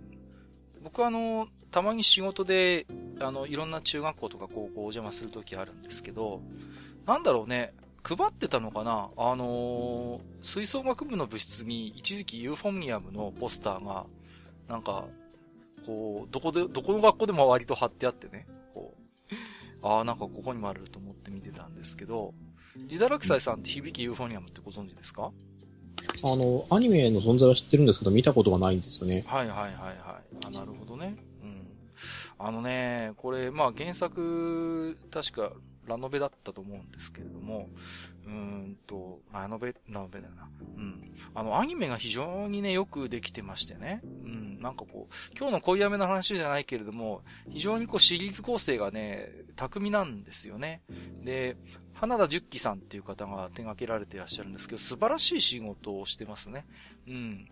で、やっぱり、うん、ヘビロさんがおっしゃるように、やっぱり、うんと、スポーツものに負けないスポコンものになってるなと思いますね。うん、で、楽器を操るシーンがあるんですけど、さすが京アニっていうね、変態的なこう、あのすごいこう動きの描写ができるんで、まあ京アニ向けのアニメだったのかなという印象がありますね。はい。機会があればぜひ、ね。まあもともとね、吹奏楽部っていう部活そのものがさ、そうそうそう、そうなのよ。文系っていう縛りにはなってるけども、うん、彼らはね、うん、いろいろありますから、やっぱりその、そうそうそう。ね、勝勝負もあるし、うん、ね、野球部なんかにくっついて甲子園なんていうのもあるし。そうそうそうね。で、やっぱ体力が必要だからさ、うちの吹奏楽部もそうだったけど、あの、走ったりすんのよね。あの、体力つけるために。うん。だその辺のなんかさ、中途半端な体育会系よりもよっぽど、なんか、あれだよなっていうね。厳しいよなっていう印象もありますよね。ねステージドリルとかだとさ、うんうんうん、ほら、太鼓だの、ラッパだの、担いたままこう、そうそうそうそう、ね、フォーメーション変えてとかやるじゃないですか。うん、ありますよね。ね、旗振り回したりとかさ。はいはいはいはい。そうなんですよ。なかなかね、うん。コンクールの世界もね、厳しいんだよね。なんだっけな。いや、厳しい厳しい。うん。あの、まあ、ダメ金なんて言葉がありますけどもね。あの、同じ金賞を取っても、あの、ね、上の大会に行ける金賞といけない金賞があるみたいなね。私も音楽関係のサークルに入ったんでね。はい。ダメ金って言われると心がキュッとしますけどもね。はい。えー、初めていただきましたね、ヘビロスさん。はい。えー、これからも一つよろしくお願いします、はい。ありがとうございました。はい、ありがとうございました。えー、お次。えー、ラーメン玉屋ゼロ式さんです。はい。えー、ありがとうございます。ありがとうございます。えー、初めてお便りします。収録お疲れ様です。まさに私の年代の話題が多く、仕事や通勤しながら地下58階まで聞きましたが、ついつい興味のある回や最新回に寄り道してしまい、なかなか追いつけません。うんあ、そういえばメガドライブミニが発売されるようです。うん、私の青春のハードなので楽しみですわ。え本題ですが、昨日見た滝を見に行くという映画で、遭難したおばちゃんたちが甘食を木の枝に刺して、えー、焚き火で焼いて食べるシーンがあり、いいあ、これがあの甘食か、食べたことあるわ、と妙に感動しました。はいはいはい。えー、焚き火で焼いて食べるというのもコツかもしれませんね。ではまた、といただいております。ありがとうございます。ありがとうございます。甘食って焼く、焼くんですか？もともと焼いてあるっちゃ焼いてあるんだけど。へえ、面白いですね。いやー。はい。メガドライブミニに関しては、かつて愚者級で予言してたんですよね、はい、これね。うん。いや、予言してたっていうか、出たらいいね、ぐらいですけどね。いやー、しかしね、本当に出るということなんでね。はい。あのまだね、ねあの、どんなソフトがっていうのはわかんないみたいですけどね。そうですね。ちょっと、何、何が入れようかね。うん、悩みますよね。まあ、これまたちょっとね、時間をとってね、妄想会やっても面白いかもしれませんね。はい、私だったらこれを入れるみたいな感じでね。うん、うん、うん。はい。はい、えー、えー、なんかね、ラーメン玉屋さんはなんかあれですか？なんかあのー、結構ポッドキャストをね、あの、聞かれて、関連されるつぶやきもね、たまにされてるようで。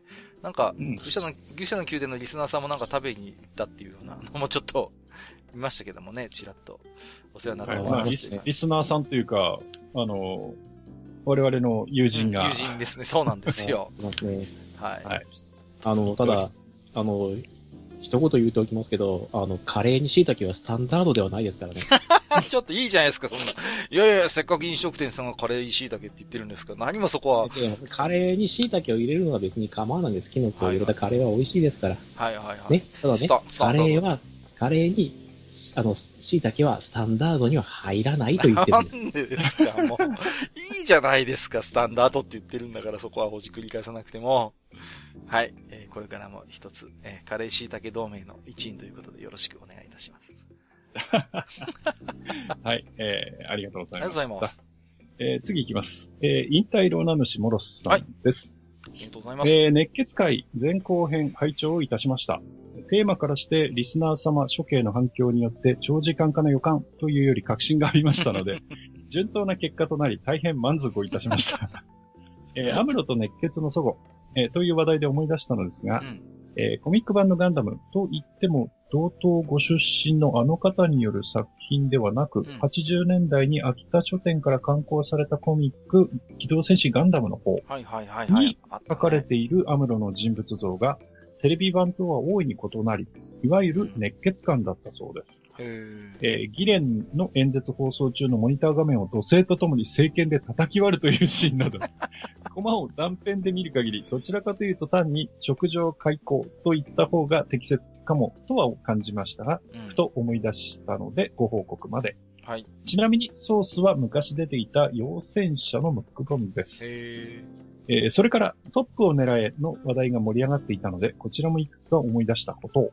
うん、えー、マスターも気に入っておられた同作のサイエンスフィクション要素についてですが、ちょっと前に亡くなられた、えー、自称の地平線の向こうに旅立たれた、うん、えー、スティーブン・ホーキング氏の著書、えー、ホーキング宇宙を語るが、ちょうど同じ時期くらいに話題になっていたので、その内容をつまみ食い的にいち早く盛り込んだのではないかなと思いました。うん、えー、それから、腕組み仁王立ちの系譜という話題ですが、うん、数年前に放映された宇宙戦艦ヤマト2199終盤の小ネタとして、クールでニヒルな敵役のはずのガミラス、えー、戦中艦の艦長が、明らかにこれを再現しているのを、隣の副長が何やってんすかみたいに突っ込む一幕があり、えー、わかる人は人笑いというのがありました。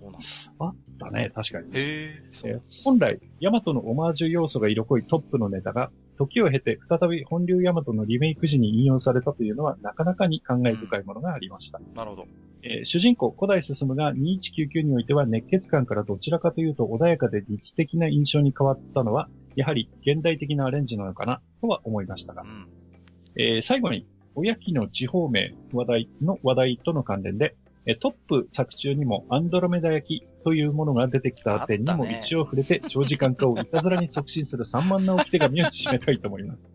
大変失礼をいたしました。といただいております。はい、ありがとうございます。あのー、同等出身のあの方っていうのはあれです。安、安彦義和先生のことですよね。これはね。うん。うんうんうん。今ね、書いてらっしゃいますから、オリジンね。うん。えっ、ー、と、まあ、あれですね。えっ、ー、と、秋田版のガンダムもなんとなく記憶あるんですけどもね。うんうんうん。なんか確かにアムロのキャラが違うっていうのはなんとなく、はい。印象にありますよ、これは。うん。えっ、ー、と、あれですね。あと、直上傾向ですね、これね。ああ、ごめんなさい。はいはい。うん、傾向でしたね。はい、そうです。えっ、ー、と、あれですね。そうですね。腕組み仁王立ちの系譜ということで、僕これね、知らなかったですね。2199で。やって、これ実際やってたんですか？ラミラスの。うん。船長ありましたね。確かに。へそうなんだ。じゃあ、逆輸入じゃないですか、ある意味。ねヤマトネタがね、トップは本当に多いですからね。それがまた還流されてきたというのはなかなか面白いですね。うん。古代どちらかというと、うんうん、あの、ナディアのネモ船長っぽいところはありましたけどね。ああ、はいはいはい。あなるほどね。はい、そっちの方のね。ああ、うん、そうか。うん。ね、古代進のキャラクターがやっぱりちょっとこう、現代版のアレンジされてるんじゃないかという指摘もありましたけど、このあたりはマスターいかがですか？そうですね。だいぶあの、なんというか、あの、いい子ちゃんになってるイメージはあります。そうなんですか。古代に関しては。ああ、はい、日本しか変えてしないですね。ああ、管を巻いたりとかしないんですが、あんまり。そうですか。あの、アンドロメダ焼きってあったね。こう、ちょっと渦巻きになってるやつでしょなんかこう。なんか、なんとなく覚えてますよ、これ。うんうん、なんかエンディングでくるくる回ってた記憶がそうそうそうそう、回ってた回ってた。そうそうそう。なんかゲームかなんかにも出てたんじゃないかな、アンドロメダ焼き。うん、懐かしいですね。はい。ああ、それにしてもあれですね。うんホーキングさんがね、亡くなられたって、え、もう一月くらい前の話ですか？なんかもう結構経ちますね。そうですよね。うん、ホーキング宇宙を語るって本当によく売れたんですよね、これね。なんかすごい覚えてますわ。うん。うん、なんでしょうね。こう、一般の人向けにこう、科学書の類が売れるっていうのはたまにあるんですよね、こう。ね。うん、うん、うん。それが走りのような感じかな。なんかそんな印象がありますけどもね。や、懐かしい。はい。えー、ということでね、前後編も聞いていただいたということなんで、また今後も一つ、えー、よろしくお願いいたしますということで、えー、ありがとうございました。はい、この辺に関しては、自堕落先生、なんか、言いたいこと。言いたいことですか？もう腕組み仁王立ちっていうと僕の中でもうベガ立ちなんで。そっちか。そっちか。そっちなんですよ。どうしてもそっちのイメージ、ややっぱ、あの、その洗礼を受けたのがやっぱそっちの方が先なので。ああ、うん、そうですか。はい。ああ。あれあんまりなんか僕、ガイナ立ちって感じしないんだよな。いやもちろんガイナ立ちじゃないんですよ。うんうん、ただ、あれが、あの、連なってると、ああ、なんかめんどくさいなっていう感じになるっていう。はいはいはい、はい。格闘ただ自分もやってるんですよね。うん。待ってる時間帯ってそういう風になっちゃうんで、どうしても。ね確かに。うん、サムスピの半蔵とかもああいうか、ああいうポーズ取るよね。なんかこう。ああ、うん、そうですね。ガリナ立ちっていうほどではないなんかもうちょっとシャープな感じがしますよね。シュッ、シュッとした感じだよね。シュッとした感じ。ガリナ立ちはこう、どっちかというとドーンって感じだからね、こう。そうドーン、あの、なんだろう、あの、股を開いてるか開いてないか、ね、そうそうそうそう。うん、そこだね。はあの、ちゃんと足閉じてるんで。はいはいはいはい。そうだそうだ。ああ、なるほどな。はい、ありがとうございます。じゃあ次行きましょうか。あ、いいですか？はい。はい。えーと、あ、はい。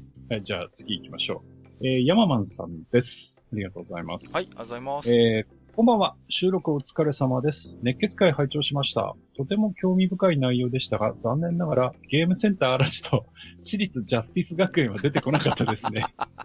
はいはい、はい。なんだけどな、あと個人的には、曽田正人先生の四大熱血作品、えー、釈迦力、恵みの大悟、それからこれは何ですか？スバルですか？スバルですね。スバルですね。はい。それからカペタが胸にグッときます。うん、えー、特に必殺技がないことが他の熱血ものとはまた違ったリアルさを表していて、えー、主人公の熱量が他人を巻き込んでいく胸圧の展開になるところが共通ではないでしょうか。うん現在、月間が連載中のチェンジも同様に熱血ストーリーが期待できますよ、といただいてます。ありがとうございます。はい、ありがとうございます。えー、っと、曽田正人先生もね、ほんと息が長い先生ですよね。うん。めぐみの大悟とかも懐かしいですけれどもね。うん。ま、今書かれてるのも月マガですもんね。うん。月マガって本当あれですよね。なんかこう なかなか執筆陣変わんないっていう印象ありますけどね。うん、全然変わんないよね。こう、作品は変わっても、こう、漫画家さん変わんないなっていう印象がありますね。うん。10年前の表紙とか見ても全然変わんないもんね、なんかね。まだシュラのシリーズやってるみたいな。そんな感じかもしれないですね。そうそうそうそう、そうなんですよね。あの、孝太郎シリーズはさすがに終わったんですか？ああ、終わりました、終わりました。はい。孝太郎まかり通るでしたっけ？それはさすがに終わってるんでしたっけ？終わってると思いますよ。あれもでもすごい長いことをいろいろ。あれも、まあね。シリーズとしてはね。決してはないか。うんうんうん。決してはないけど。どっちもなんか格闘ものだった気が。そうですね。中。全部じゃないですけどね、あれも。うんギャグっぽいところもありますけどもね。どちらかというとね。はい、ヒルダ先生のやつですよね。うん、そうです、そうです。はいはいはい。ジャスティス学園は、ね、あのジャス学。ジャス学。はい。覚えてるのは、はいはい、コンシューマー版だけだと思うんですけど、そのものズバに熱血隼人っていう体育教師が出てくるんですよね。うん。僕は使ってましたけど。あれですよね。登場ゼリフが自分が眩しいぜってやつ、ね、そうそうそうそうそう。そう。これさ、あれ？それこそこれさ、ココミカライズっていうか、これも、キャラ原案とか、それこそ、あれじゃなかったかな。あのー、そうですよ。ね、そうですよね。うん、うん、はい。あの人ですよね。あの、前回、はい、マスターが熱血じゃないっていう、こう言ってちょっとこう、物議を醸したか醸しないかわかりませんけれどもね。うんうんうん。そんな印象がありますけれども。うん、ジャスティス学園っていうとなんかあの、ちょっと、おじさんの先生ぐらいしか覚えてない。ああ、なんだっけ、英雄って書いて秀夫でしたっけ？秀夫さんですね。うんうん、うん。秀夫さん強いんですよね。強いね。あ、そうなんうん、強いんです。強い強い。ね。普通のなんかさ、あのーなんていうの、ワイシャツにネクタイのところに片当てがあるっていう、あの、ちょっとシュールな感じね。なんか覚えてますけどね。うん。ジャス学はあれですか、お二方も遊んだんですか？これは。あの、アーケードにもありましたけども。はい。あの、アーケード、今週も両方とも。お、ジャス学。ね。面白い世界観だと思うんですよね。なんかこう、なんか、また出ないかな、こういう感じのやつとか、ちょっと思ってたりするんですけどね。うん。うん。ないのかな？あ。結構、うん、厳しいですね。まあ、ジャス学のキャラクターそのものは、あの、他のカプコンシリーズに出てたりもするんですけど、うん。これ系統を新しく作ろうっていう体力がカプコンにあるかどうかっていうのは。そうね。こういうでも僕なんか、あの、なんつ学園のこういうなんか設定の、こうバトルものとか、な、こういうのなんか好きなんですよね。こう、全然ジャンルは違いますけど、あの、ナージュリーブルとかも僕好きなんだよね。あの、ああいう部活動がクラスになるシミュレーションゲームでしたけども。うん。こういう世界観なんかね、好みですね。非常、昔から好きなジャンルですね。だから、ジャス学なんかもう一回なんか画像とか調べて、あ、なんとかこうやって見るとちょっとキルラキルっぽい匂いもするしね。うんうんうん。なんか、非常に私個人的には刺さるジャンルだなと思ってますね。これは。はい。うん。懐かしかったです。はい。えー、山ンさん、ありがとうございました。はい。ありがとうございます。僕はね、なんかちょっと今話を聞きながら、えー、ジャスティス無双っていうのをちょっと妄想しちゃいましたけどね。はい。えー、じゃあ次行きましょうか。えー、中割食いさんです。はい。初めてですね。えー、ありがとうございます。ありがとうございます。えー、皆様、えいつも楽しく拝聴しております。えー、去年の夏頃にデスクワークのお供に聞けるラジオ番組を探しておりましたところ、非常にマニアックで聞く人を選びかねないテーマ、さらに、なんでそんなこと知ってるの？と驚くようなお話まで飛び出すので、早速ポッドキャストを購読しました。えー、これで仕事中の心の退屈を飼いならせそうです。大丈夫ですか？ただし、好奇心もくすぐられてしまい、気がつけばインターネットをサーフィン、サーフィンして、サーフィンして、えー、結局集中していないこともあるので、良かったのかどうなのかは怪しいところです。えー、パーソナリティの皆様の感動が、ね、自分にとても近く、おそらく同年代ぐらい、うん、えー、片手で数えて指が余るほどの友達しかいなかった10代の頃に、えー、こんな人たちがいたら、きっと今の人生観も違っていただろうと、うん、悪くなってたと思うよ。うん、められたそれぐらいの それぐらいの親近感を持っております。はいえまだすべての回を聞き終えたわけではありませんが、ひとまず話のわかりそうなタイトルからランダムにつまみ食いをしている最中です。うん、え僕が初めて、えー、番組を聞いたのが、は、モンスターメーカーの回です。すごいとこから聞いてるな。えー、愚者級ホームページを初めて見たときに、バックナンバーにモンメカがあり、小躍りして聞き始めました。うん、えー、モンメカ三人娘、懐かしいです。懐かしい。えー、僕は九月姫先生のキャラデザインが大好きで、か、かわい、あ、可愛くもかっこよくもあり、えー、性別問わず独特なエロスがあってとても憧れていました。ああ、わかるな。えー、中学の図工で好きなイラストを描く課題に、SF、スーパーファミコンモンメカ3のパッケージイラストを描いたりもしたものです。ただし、クラスの誰もがモンメカを知らない。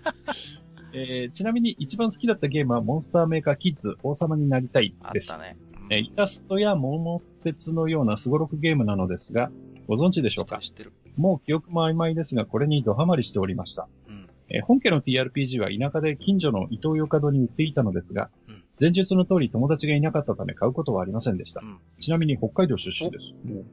えー、でも、九月姫先生のイラストを眺めるために何度も手に取った覚えはあります。うんえー、さて、気になっているのは直近の地下116、117、熱血とは何かの回です。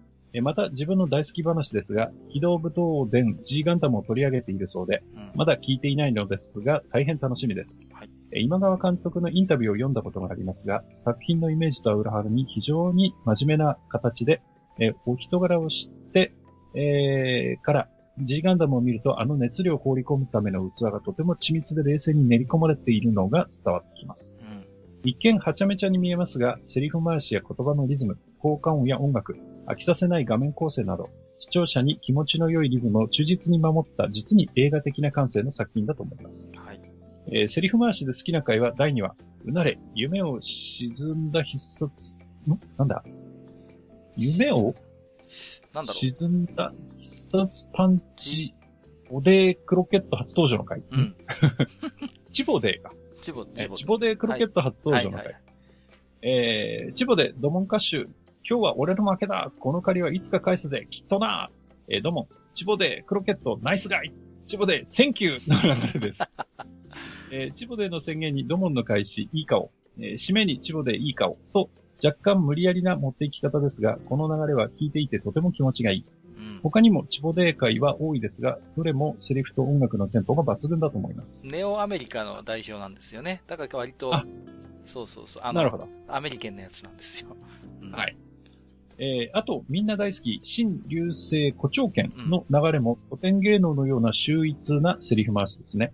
うん、えー、DVD を持っていますが、G ガンは定期的に見たくなります。誤解の多い作品ですから、ぼんやりした印象しかない方は、大人になった今こそ冷静さを持ってじっくり見てほしいと思っています。うん、さて、皆さんがどんなトークを繰り広げるのか楽しみにしております。えー、あっさり仕上げるつもりで駆け足で書き綴りましたが、思いのほか長文となってしまいました。手好きに読んでくださると、と幸いです。はい、最後に一点気になったことがありますのでお伝えさせてください。はい。えー、地下78回、白戦車の研究会で、うん、えー、水野英子先生だっけ？はいはい。えー、お名前が出てきました。はい。えー、カッカさんが水野英子とおっしゃっておりましたが、正しくは水野秀子さんでございます。大変失礼いたしました。ということですね。はい、水子秀子ファンを代表して訂正させていただきます。はい。はい、大変失礼。失礼しました。えー、それではこれからも残りの宮殿を探索しつつ、新しい階層が深まっていくのを楽しみにしております。えー、個人的にはデコ、データイーストですね。はい。というか、ネオジオ会が来ないかなと。ネオジオ会。はい。いただきます。あありがとうございます。はい、ありがとうございます。いや水野先生の名前ね、大変失礼いたしました。うん、僕が紹介したと思うんですけど、あの、非常にね、少女漫画の世界では巨人と言われて、女手塚なんて言われてね、あの、非常にこう、ファンも多い先生ですね。あの、言い訳なんですけど、あの、水野英子っていうね、同級生が いまして、引っ張られちゃったかな。うん。水子秀子先生ということでね。はい、失礼いたしました。えー、ということでね、初めてというですけども、非常に思いの詰まったね、あのー、メールをいただきましてね、ありがたいなと思っております。モンメカの話から入ったっていうのはなかなかね、渋いなという。モンメカ参議院娘の話しましたね。懐かしいですね。えっ、ー、と、ルフィアとディアーネとロリア、ロロリエンで合ってるのかな？合ってますよね。うんうんうん。ですね。うん。懐かしい。まあ、僕はディアーネ派なんですけどね。あの、昔も今もね。はい。あれですかね。じゃあ、中和陸さんもしツイッターされていらっしゃるんだったら、ね、久月姫先生ツイッター始められましたんでね。ぜひフォローしていただければなと思いますけれどもね。うん。えー、TRPG をね、遊ぶ、ね、相手がいなくて買え、買わなかったっていうことですけれどもね。うん。あれですね、でも割と TRPG 社あるあるで、とりあえずやる相手がいなくても買ってしまうっていうのも結構あったりしますけれどもね。うん。なんだろうな。モンメカーの TRPG もいろいろ出てるけど、なんだろう。ボードのやつなのかなそれともホリラックスかなどっちですかね。うん。えーと、そうですね。あとなんだ、熱血のことで G ガンダム。結構あれじゃないですか。ジダラクサイさんも、あの、熱血とか G ガンあたりはこう、思い出というか、あるんじゃないですか？何かこう、一言二言。いや、思い出も何も僕は流派東北会なんで。始まったよ、もう。こう、G ガンの、の、その熱血って、何ですかね？こう、あれですか、こう、当然千田さんはもう現役で見てたわけですよね。はい、見てました。うんうん。どう思いました？こう。割と僕なんかは、その、割と世代が上なもんですからね。なんか最初は、あ、なんか色物が始まったなぐらいの感じでね。今だから告白しますけど、最初の頃あんまり興味がなくて、割と飛ばしてたんですよ。うん。なるほど。だけど、途中からなんか、あ、なんか、そんな邪険したもんでもないぜ、みたいな話になって、友達と。で、見直してみたら、ああ、これは面白いっていうことでなったんですけどね。うん。割とこう、私なんかは正直告白すると最初色物感が拭えなかったですね。うん。ああ、でも僕結構あの、メカで見てかっこいいなと思ってたんで。ああ、そっちから入るとね。うんうんうん。はい。なるほどね。あの、特になんですけども、あの、僕ガンダムの中で言うんだったら、あの、俺ゴッドガンダムが一番好きなので、シルエットで言うと。ゴッドガンダム大勝利。はい。ガンダム大勝利。それはもう希望の未来にレディーゴーですよ。いや、あれは、あの次回予告は秀逸すぎてたまらないですね。壮大な、もう今でもネタにされる壮大なネタバレ次回予告ですよね。壮大なね。そうですよ。だってね、あの、迫り来るデビルガンダムの恐怖にってそうそうそう。あのね、煽ってる次々倒れていくっていうのをやっておきながら、次どうなってしまうのかって言った次の瞬間ですからね。うん、そうそうそう。でも大勝利って言って、おお、大団円じゃねえかっていう。言っちゃってるよっていうね。うん、うんうんうんなんかね、そういうイメージもありますけども、なんかね、いや懐かしいですね、なんかね、この辺も。うん。いや、まあちょっとね、熱血会をね、ちょっとにごりさんとやりましたけど、ま、まあまだまだね、こんな作品触れてないぞ、こんな作品も語れるぞっていう置き手もいっぱいいただいてるんでね。またその時はちょっとジダラクサイさんもぜひおいでいただいてですね。ええ、お話をじゃあ僕は、あの、あれですね、あの、オンリーユーについてあの、ひたすらこう。めんどくせえな、もう。いやいやいや。ね。まあ、あのね、ちょっと、あれですね。まだ、えっ、ー、と、熱血の会を多分まだ聞かれてないんでしょうね、このお手紙をね。あの、まだでしょうね。はい。また聞いていただきましたらね、また感想をお寄せいただければなと思いますよ。はい。ありがとうございます。はい。ありがとうございます。えー、次、えー、本日の G メールはラストですね。はい。はい。えー、半兵衛さん。はい。えー、ありがとうございます。ありがとうございます。えー、熱血会参加したかったな。お久しぶりです。半兵衛です。はい。えー、まだ117回は途中までなのですが、うん、えー、前編を聞いていて、巨人の星はリアルタイムで見てたなぁと調べてみたら、アニメは1968年。うん、2歳ですやん。かっこ笑い。若い。あれ？しっかり見たと思ったんですが、再放送だったのかな？アタックナンバーワンもサインは V も柔道一直線もリアルタイムで見てた気がしてたんですが、2、3歳で見て覚えてるかなと自信がなくなりました。うん。もしかすると地方の放送遅れもあったのかなと思います。ああるかもしれませんね。うん、よく三角ベースで大リーグボール3号を投げては打たれてました。そんなことしてたんですか。えー、スポコンといえばキックの鬼が好きでしたね。ああ、ありましたね。えー、真空飛び膝蹴りを真似して親に怒られたもんです。うん、あとは空手バカ一代を見て空手を習い始めましたね。はいはいはいえー、放送当時、大山マスタッツは、えー、実在を知ってましたけど、沢村忠これキックの鬼ですね。そう、キックの鬼。えー、沢村忠は本物を知りませんでしたね。うん、後半聞いたらまたお便りします。では、といただきました。はい。ありがとうございます。ありがとうございます。割とやっぱり半兵衛さんはね、こう、スポコンものにこう、触れて影響も受けてきたっていう感じのね、えー、感じですよね。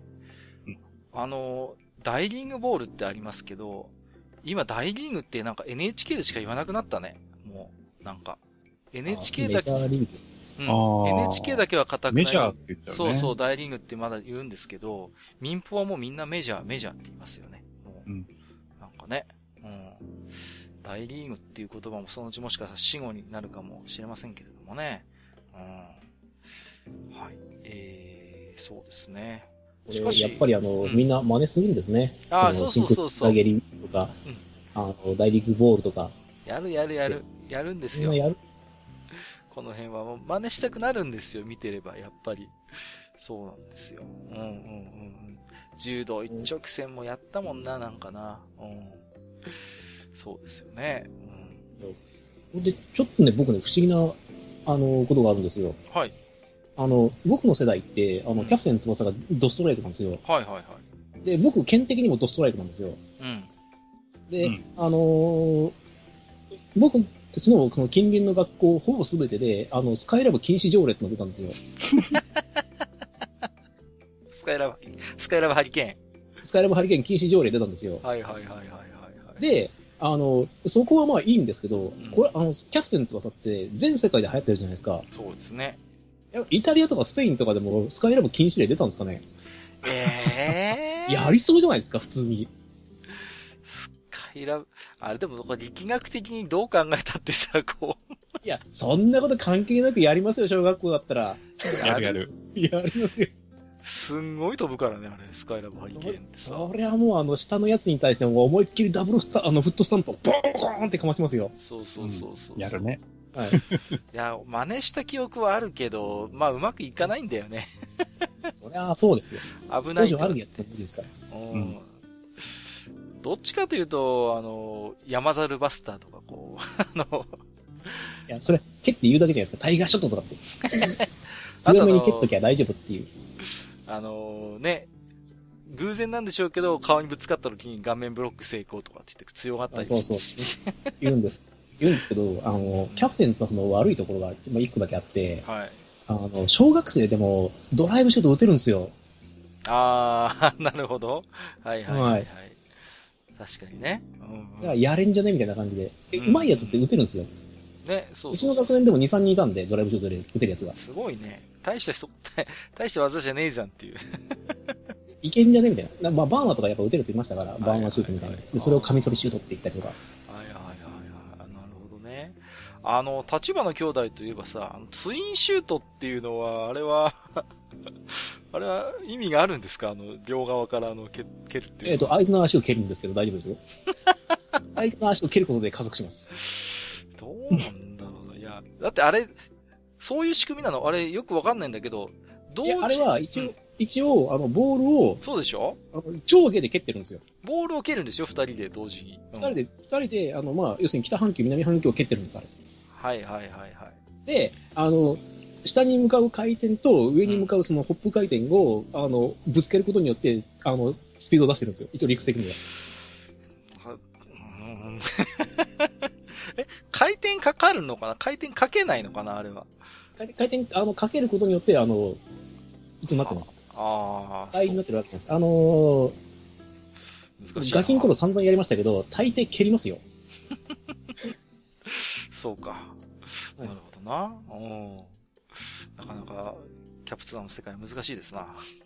難しいです。はい。まあね、自宅さんなんか本当に、地域的にも本当にドンピシャですもんね。うん。ドンピシャですからね。いやいやいやいや。そうですか。うん。空手バカ一代で空手を習い始めた。こういう人も結構いらっしゃるかもしれませんね。うん。いや、なんかやっぱりね、こう、そういうスポーツものってなんかこう影響を受けてやりたくなるとやっぱりありますね。あります、あります。いくらでもあります。だって言うじゃないですか、その、何、何の、ま、何の漫画とかアニメが流行ってるかによって部、あの、部の人員の変動があるって言うじゃないですか、学校で。うん、僕だってあれですもんね、剣道部、中学校とか剣道部とかやってましたけど、やっぱ武蔵の剣とかですもんね。ああ、なるほど。うち中学でスラムダンクだったんで、はいはいはいはい。思いっきりバスケ部増えましたよ。武蔵の剣ってなんか当時珍しく、あの、舞台が岩手県だったんですよ。で、あの頃の、あの頃のアニメであんまり岩手が舞台になるってなかったんで、やっぱ結構ね、注目したんですよね。そういうのがなんかありますね、武蔵野県はね。うん。じゃやっぱりあれですか、あの、箸でハエ捕まえたりするんですか？しないよ、そんな。まさか。いや、でもなんか、プーンってやってるとちょっとやってみたくなるとかああ、いやー。でも、あの、やっぱり、あの、武蔵野県の必殺技とか真似して、でもやっぱ市内使うんで、禁止とかは言われましたけどね。うん、うん、そういうのなんかありますよ。やっぱりね。はい。えー、ということで、もし後半後半もね、お聞きいただきましたら、えー、またお気紙いただければと思います。半兵衛さん、ありがとうございました。えー、ここから先はですね、えー、ツイッターリプライやハッシュタグ、愚者の宮殿をつけていただいたつぶやきからいくつか、えー、抜粋をしてご紹介をさせていただければと思います。えー、もちろん私どもすべてお目通しはさせていただいております。そろそろね、えー、ちゃんなかさんから使用料を取りたいなと思ってますけども、えー、なんかね、えー、真似されてます。みたらしなごむしさん、えー、熱血会、えー、女子が熱血するのも当たり前という帰結を見るなら、次はプリキュアの熱血についても触れていただきたい。えー、15年も憧れや夢の実現のため、他者とも自己とも戦うよう徐々に吹き込んできたこのシリーズ作品。個人的に最も熱血していたのはハートキャッチプリキュアです。ということでいただきました。ありがとうございます。もうすっかりね、定番になりましたけれどもね、プリキュアシリーズもね。うん。あのー、うちはね、女の子がいないんでなかなか見る機会ないんですけど、やっぱ女の子がね、持ってる家庭で、映画とかやるじゃないですか。こう。うん。で、実はすごい熱いアニメらしいですよね、なんかこうね。うん。図らずも親の方が感動してしまったとかっていうことも、まあまああるっていう。かそういうやっぱり作品で、うん、やっぱ熱血なんだろうなと思いますよね。そう思うとね。うん。プリキュアはもうなんかあれですよね、シリーズの重みっていうかさ、こう、たまに過去のプリキュア作品のキャラがみんな出てくるなんていうのをたまにやってるじゃないですか。あの辺なんか仮面ライダーリノの応用なんだろうなって思いますよね、なんかね。そうでしょうね。うん。まあ、それでワクワクするっていうのは男女関係ないということなんですね。そういうことなんでしょうね、多分ね。うん、だと思います。えーと、アスラーダさん。お、同意していただけた。しかし、だいぶ語り残しありますね。これは熱血アニメ界第2回ありますね。超 OK! ということで。やっぱりね、アスラーダさんが結構ね、いろいろ自分の思う熱血っていうのをご紹介していただいて、みもりさんがですね、もうだいぶ、もうこれでいいんじゃないですかね、なんてことを言ってましたけれどもね。はい。ただまだまだ作品ベースではね、語りきれてないものもいっぱいありますんで、また機会があればやっていきたいと思いますよ。はい。はい、えーと、パンダ屋さん。地下117回拝聴マスターにバッサリ切り捨てられました。わら。これあれですよ。島本和彦の件じゃないですか、これ。確かに熱血というよりは熱血をパロディにしたという方が適切ですね。えー、そういえば、ミスター実行も熱血の部類なのかなと思っていたら、ジャイアントロボ、地球が静止する日、G ガンダムのどれもがくしくも今川康弘監督作品でした、ということで。あ、そうなんだ。ジャイアントロボと G ガンはなんとなく覚えてたんですミスター実行も井川さんが監督してたんだね。へはい、そうです。あの、ただ、一応、一言言っておきますけど、あの、ミスターアジックに関しては熱血ではないと思うんですけどね。お飲食店である、自宅祭さんが、その心は？はい。えっ、ー、とね、無理っす。リアルだわ。あの、ショートの寿司とかに代表されてますけど、あの、一晩頑張ればとか、3日間寝ないで頑張ればっていうので習得できることは浅くないです。そうだよね。うん、確かに。あの、たかだか、たかだか60時間ぐらい頑張れば習得できるんだったら、そんなに楽な世界じゃないです。説得力がある。さすが。はい、というので、まあ、そういう部分もあって熱血なのと、ミスター味っ子に関してはすごくね、あの、いろいろと僕も読んでたんで、うん、あの、面白くて好きなんですけれども、あの、ただ、あの、邪道が勝つって思うっていう風になるのがちょっと嫌だったとね。ああ、なるほどね。はい、僕覚えてるのはさ、スパゲッティのアルデンテを見るのに、なんかパスタをさ、ガラス窓かなんか貼り付けてこう透かしてみたりするんだよね。はい。それで、あの、茹でた時間を覚えておけば、もう一回やった時にアルデンテになるよっていうのはあるんですけど。うんうんうん、そこまでするか、はい、と思ってさ。いや、違いますよ。あれになんないです。そうなの？はい。あの、同条件じゃないんで。あの、よく考えてください。スパゲッティを茹でた後の茹でこぼしをしない、あの、お湯とお湯だったら、あの、加熱率違いますから。ああ、そうか。じゃあ、全然ダメじゃんね。はい、ダメなんです。だからまた同じくお湯を沸かせば大丈夫ですけども、次の日はまた温温度と湿度が違うので、アルデンテにはなりません、正確には。まあ、ファンタジーってことでいいのかなじゃあ。ファンタジで、まあ、スポコンっていうのも、スポコンっていうのもちょっと嫌なんですね。ちょっと時間が少なすぎて。もうちょっとスポコンってその修行時間を腐ってじゃないですか。そう,、そうそうだって、しょうがないじゃん。だって30分で解決させなきゃいけないんだからさ。あそうなんですけど、だ時間の経過、あの、アニメの方も漫画の方も大体そうなんですよ。うん。1週間とかでやっちゃうんで、スパンを。勝負かけられてて。はいはい、なっちゃうんで、どうしようもないんですけど、うん、そこはまあ、今になればそうですけど、大体高1とかの時にちょっと否定派になりましたね。ああ、なるほど、ね、いやいやいや、ちゃんとや、ちゃんとやった方が勝ってほしいなっていうふうに。あの、味っ子の母ちゃんってさ、特段セクシーなわけでもないけど、なんであんなエロいんだろうね。それはだって、あの、味っ子のヒロインだからですよ。あ、ヒロイン枠か。あ、そうか。ヒロイン枠です。あの人の書く、あの、前のえっ、ー、と、作品のサラマンダーだからサラマンデルっていうやつの、ヒロインのあれですからね、この人の。そうか。それが親子だけなんで。うん。なんかね、あの、味っ子のあの、系統のエロスを僕感じるんですよ。戸部勇とかもなんかちょっとあの系統かなと思ってる、見てましたけど、なんとも言えなくあの、系統の作品って、ママキャラがエロスになるなっていう、気がしてますね。すんごい脱線した。えーと、次行きます。フェザーノートさん。甘いぜ団子やゲームセンター嵐は割と熱血だったように記憶しています。えー、ただ、宇宙英雄物語では熱血主人公はネタ的な扱いになっていったように思います。えー、続きましてもう一つ、フェザーノートさん。最近の傾向を見ると、旧来型の熱血1.0を疑似体、疑似経験させ、半笑いで語られるカニカッコ付きの熱血、あるいは突っ込みやいじりを回避するため理屈で裏打ちされた努力を真正面から語る熱血2.0に分化されたように思います。えー、作り手、受け手の身体感覚が熱血1.0にそぐわなくなったのでしょうかということで、セザードースなんか難しいことをおっしゃってますけども、なんかでも、うん、言わんとすることはなんかわかるかなっていう感じですよね、うん、そこはね。うんうんうんうん。そうなんですよね。甘いぞ団子は、あの、前回触れられてませんでしたけど、いわゆるこれも男一匹ガキ大将の世界の作品ですからね。うんうん。ゲームセンター嵐もね、熱血。うん。だから、熱血の方法論っていうのはどういう世界でも通用するんだなとか思いますよね。ゲームセンターなんかアーケードゲームが舞台ですからね。うんうんうん。あとはそうですね。突っ込みやいじりを回避するため、理屈で裏打ちされた努力を真正面から語る熱血2.0。ああ、これはなんかわかる気がするね。昔の熱血はもうなんかもう本当にとにかく根性と勢いでなんとかこう、もう強引になんかこう、解決する解き伏せるっていう感じでしたけど、今それじゃ納得しないのかな、読者が。だから、うん、自分のやってる努力をちゃんと説明できる熱血感っていうのになりつつあるのかなっていう感じですよね。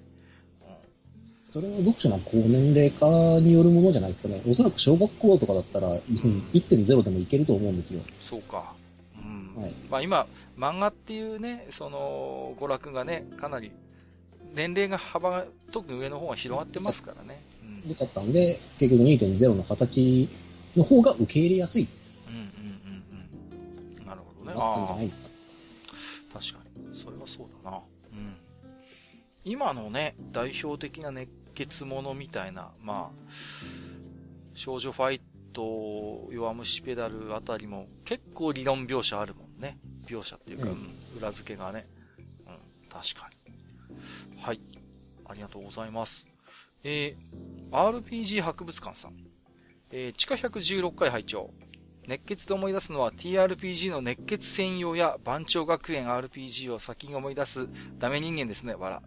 えー、漫画ですとキャプテン、モンキーターンあたりをイメージしちゃいます。ということで、出ました TRPG。そう、ちょっとこれね、熱血界で触れられなかったんですけど、そのものズバリ熱血をテーマにした TRPG っていうのは確かにあるんですよね。うん。いやー、だから、この辺の視点はちょっとね、なかったなと思ってね。うんうんうんうん。熱血専用はあれだったかな ?ORG さんが出して、ホビージャパンかどっかのやつだったような気がしますけど。そりゃそうだった記憶があるんですよね。これ僕は、そんなことない。持ってないもんね。これはそんなことないな、そう。えっ、ー、とね、ドラマがなんかもね、宣伝のところでよくの、どっかに載ってるんですよね、端末関係。そうそうそうそうそうそ。それでは耳にしてね。番長学園も同じ関係なんですけど、はいはい、はい、見はしているんですけど、ルールはわからないんですよね。そうですね。番長学園はね、なんか一回ゲストでね、やったかなやったよけど記憶もあるけどすいません。マスターの経験はまあ少なくともないですね。これもね、はっきりとちょっと覚えてないですね。うんね、仲間に聞いてみればも、持ってるかやってた経験あるやついるかもしれないですけど、うんうんいう感じですね。まあ、熱血キャラを演じるっていうのは、なんかその、熱血あるいは熱血のある世界観で TRPG をするっていうのはなんか、まあそ、それはそれでその理にかなってる気はするんですよね。非常にこの、なんていうのかな、キャラクターの、こう、類型感はやっぱり進んでいるジャンルではありますので、まあ、TRPG として遊ぶにっていうのは、まあ一つ自然な流れなのかなというふうに思いますけれどもね。うん。えー、漫画ですと、キャプテン、モンキーターン。ああ、この辺も確かに言われてみればという感じですね。うん。やっぱりあれかな、うん、そういうスポーツもんとかだとやっぱり、あの、結構ね、サクッと繋がるっていうか、うんうんうん。そういうとこあるかなキャプテンも、うんそうですね。なんか、野球漫画としては割と本当王道を行く感じの作品ではありましたからね、確かにね。まだ古いこう、熱血の匂いが残る頃の作品ですけどね、古いんで。うん。うん、割とこう、なんていうんですかね、こう、成り上がり的な、そういう、努力根性でなんとかねじ伏せる的な匂いがまだある。そんなに理論とかなかった記憶があるんで、キャプテンあたりはね。イメージがあります。えーと、ホワイトシルバーさん。えー、マスターの言ってた周囲、初めて見ました。おっと聞きましたよ、F1 ネタが。もう一つ。F1 グランプリを見ながらマスターがどこをどのように語るか想像するという楽しみ方、かっこ笑いということで。マスターもやめて。大変なんじゃないですか、もう。いやー、楽しみですね。楽しみですね。なんか今回、今回もかなり面白いらしいという噂は聞いているので。いやいや、今回ね、いや、僕もなんとなく結果は追ってるんですけど、これマスターのレジュメが大変なことになるんじゃないかなと思ってね。3回ですかね。全中後編とかになるんじゃないですかね。全中後編、え余韻とかあるかね。泣きの一回とかって言って、ね、こう番外編とかって言ってこう、恐ろしいです。えー、名古屋の梅次郎さん。えー、ヘルマン・ティルケ。愚者の宮殿で聞いたお名前、愚者級を聞いてなければスルーしたお名前、ありがとう愚者級ということで、はい。えー、確かにキルティルケのことをね、ちょっと話題にしてましたんでね。はい。うん、やりました。うん。はい、梅次郎さんが反応していただきましたけども。これ、オートスポーツのなんかウェブの記事ですかね？これはね、元の、リツイート元はね。うん。はい。ああ、まあ、こんな感じでね、えー、いや、覚えていてくださって反応していただけるのなんか本当ありがたいですよね、なんかね、こういう感じでね。うん。うん、いや、本当そうですね。うん、ありがとうございます。えっ、ー、と、半兵衛さん。これも F1 の話ですよね。えっ、ー、と、ハッシュタグが2つついてまして、ラジオスさん、暴れラジオスさんさんとうちのハッシュタグがついてました。えー、ラジオスさん157回、宮殿さんであれだけ数字持ってるんですよ。宮殿さんだからやんか。大爆笑してもたですやん。頑張れ、負けるな、力の限り。ということで。途中なんかね、あのー、悲哀管理職の匂いがしてきましたけど。えっ、ー、と、これあの、ちゃんなかさんがあれですよね、アベラジオスさんさんの中で、ちょっと F1 のなんか懐かしい番組の話を、なんかしようとした時のくだりだったかなそうですね。90年代の話をしていて。そうそうそうそう。はい。そうですよね。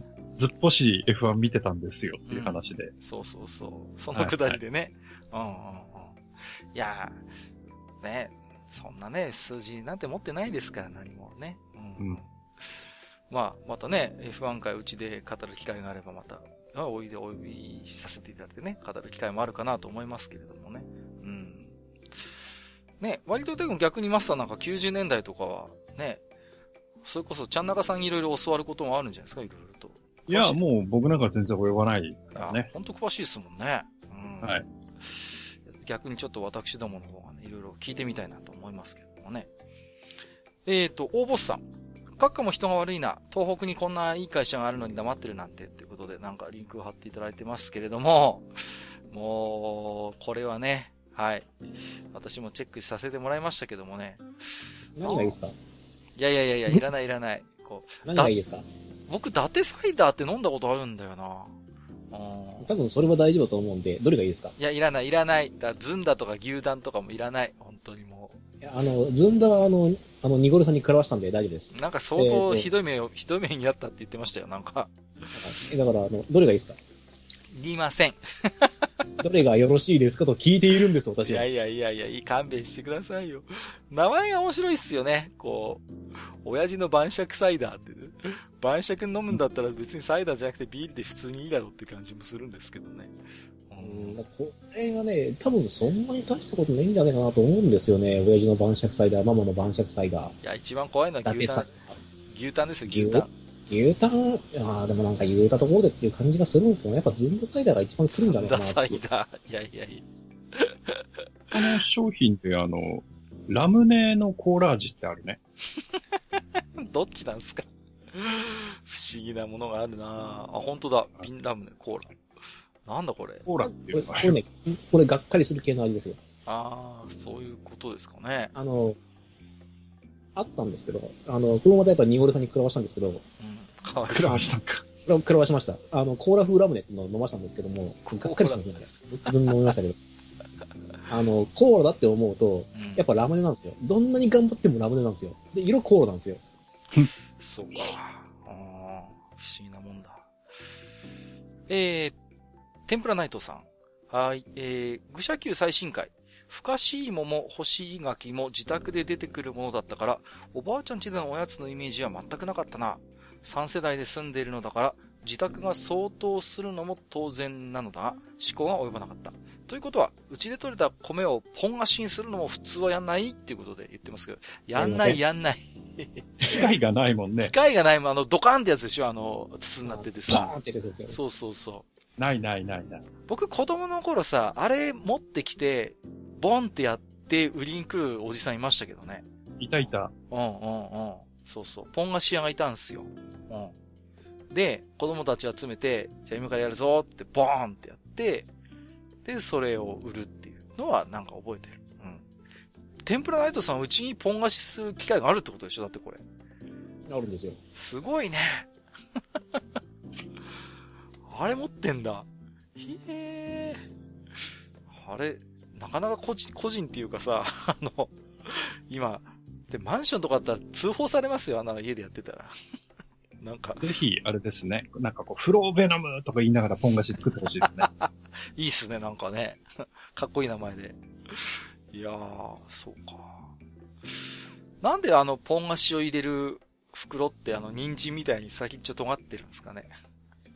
あれ、なんか理由あるんですか？わかんないですよね。なんで、なんか理由あるんですかね、あれね。なんか。昔、やっぱ、あの、逆から切るのかなと先っちょから切って食ったんですけど、すんげえ食いにくかったって食いにくいでしょ、それ。いや、ほんと、なここうやってし絞るものなのかなと思って。いやいや、なんかね、そうそうそう。あの、すいません。ポン菓子の、えー、ビニールの袋が尖ってる理由ご存知の方、えっと、こちらの方まで送っていただければと、えー、思います。非常に僕との雑雑学が増えて楽しいです。はい。よろしくお願いします。えっ、と、月島独電波さん。117回視聴。えー、今回はお三方の話も、お聞い手紙の熱量も聞き応えがあって、何度も膝を叩きながら聞いていました。特にキルラキルが正当な熱血者というのはなるほどと思いましたね。ということで、いただきました。ありがとうございます。えー、現在 Amazon プライム絶賛全話配信中ということで、キルラキル。ね。えっ、ー、と、ジダラクサイさん聞いてみましょう。キルラキルはご覧になってました？はい、もちろん。もちろん。ね、どう、はい、どう見てました？これ面白かったですよね、キルラキルね。いや、これはちゃんと熱血展開というかな、なんだろうな。こっちがこう、たぎる展開っていうのをちゃんと一話一話挟んでくれたんで。そうそうそうそう。うん。あの、ね、衣装チェンジとか、ダブルバンクとか。そうなの。その辺もちゃんとやってくるんだよね。新ね新衣装登場の時に、マコが頑張る回とか。そうそうそうそう。うん、ありましたね。うん。あの、初期の頃の、あのー、各部活動のライバルが出てくるあたりの下りもなんか正当な学園ものっていう感じがして、その辺もしっかり抑えてるところが憎いなと思うんですよね。うん、そうですよね。そうそうそう。テニス部部長でしたっけ？函館オミコとかっていう名前で、これ大丈夫かなとは思いましたけどね。あれ、ボクシング部部長と付き合ってるんですよね。そうそうそうそうそう、実はね。あったあった。そう。ねえ。ぜひね、まあ、マスター僕が進めると見ないんで、もうあえて進めませんけれどもね。はい。えー、視聴者の方で見てない方、アマプラで見られますので、もしよろしければ、キルラキルおすすめしたいと思いますよ。はい。えー、隠れファンさん、えー、地下50回メガトラミニとか出ないかなーって、まさか過去回でこんなタイムリーな話題が出てくると思わなかったということで。あ、地下50回で言ってたんだね。うんうんうんうん。いやーしかし、ね、ファミコンミニ、スーファミミニ、メガトラミニですか？えー、マスター今のうちに言っときましょうよ。何かこう、予想で、なんとかミニ、これが来るっていう。どうですか？うんそうですね。ゲームボーイミニとか？いやいや、ああったからもう あったから。それは、普通に もう、ジダラクセさん、こんなハードのミニ出ないかなってなんかあります？ドリキャス。ドリキャスミニ？え、シーマンとかで遊ぶんですか？俺もシーマンは遊び尽くしたんで大丈夫です。遊び尽くしたんかい、あのゲーム。すげえな。いやドリキャスといえばなん、シェンムーがなんかまた出るとかってなんかね。うん。いや、全く来れないですよね、セガは。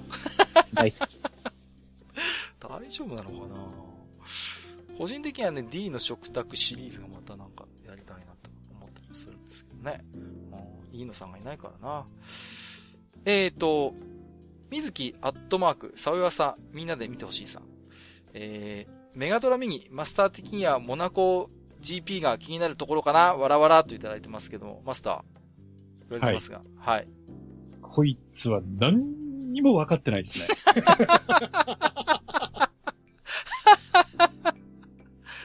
何にも分かってない。まず、うん、まずですよ。はい。メガドラにモナコ GP はない。そこですよね。僕もあれと思って、うんうん、メガドラにあるのはスーパーモナコ GP です。そうそうそうそう。そこね、大事。メガドラでモナコ GP をやろうと思うと、うん、メガドラにメガアダプターをつけた上で、あの、古いモナコ GP を刺さなきゃいけないんですよ。やたらめんどくさいと。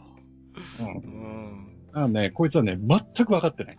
これもうね。しかもね、うんうん。しかもね、その、メガドラミニのラインナップとして、出てくるであろうという、その、ね、うん、ラインナップの中で、うん、まあ、100歩譲ってスーパーモナコグランプリのことだとしますよ。はいはいはい。ね。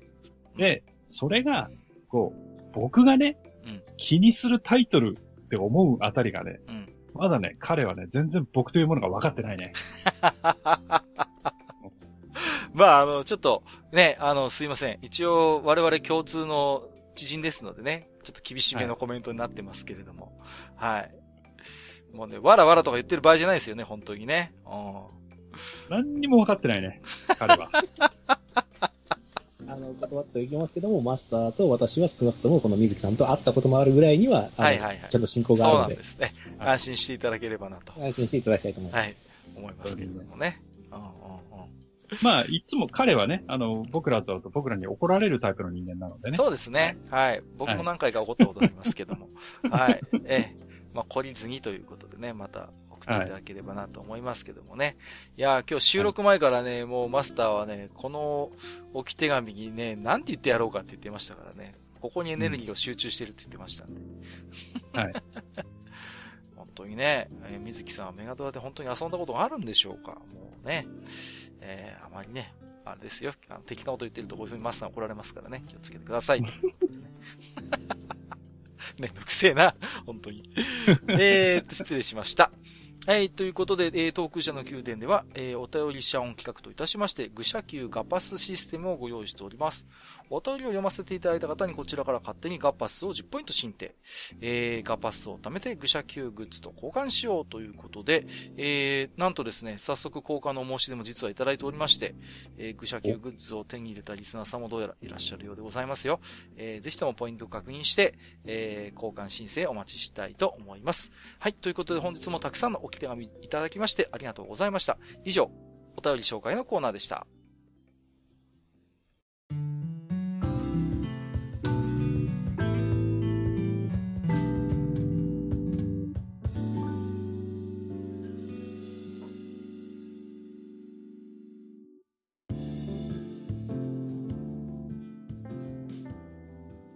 えー、今日はですね、えー、どちらかというと、おじさんの、えー、妄想炸裂的な、はい、えー、そんなことで恋やめの話をずっとしてきましたけれども、はい、今日はこの辺でお開きということにしたいと思います。はい、ありがとうございます。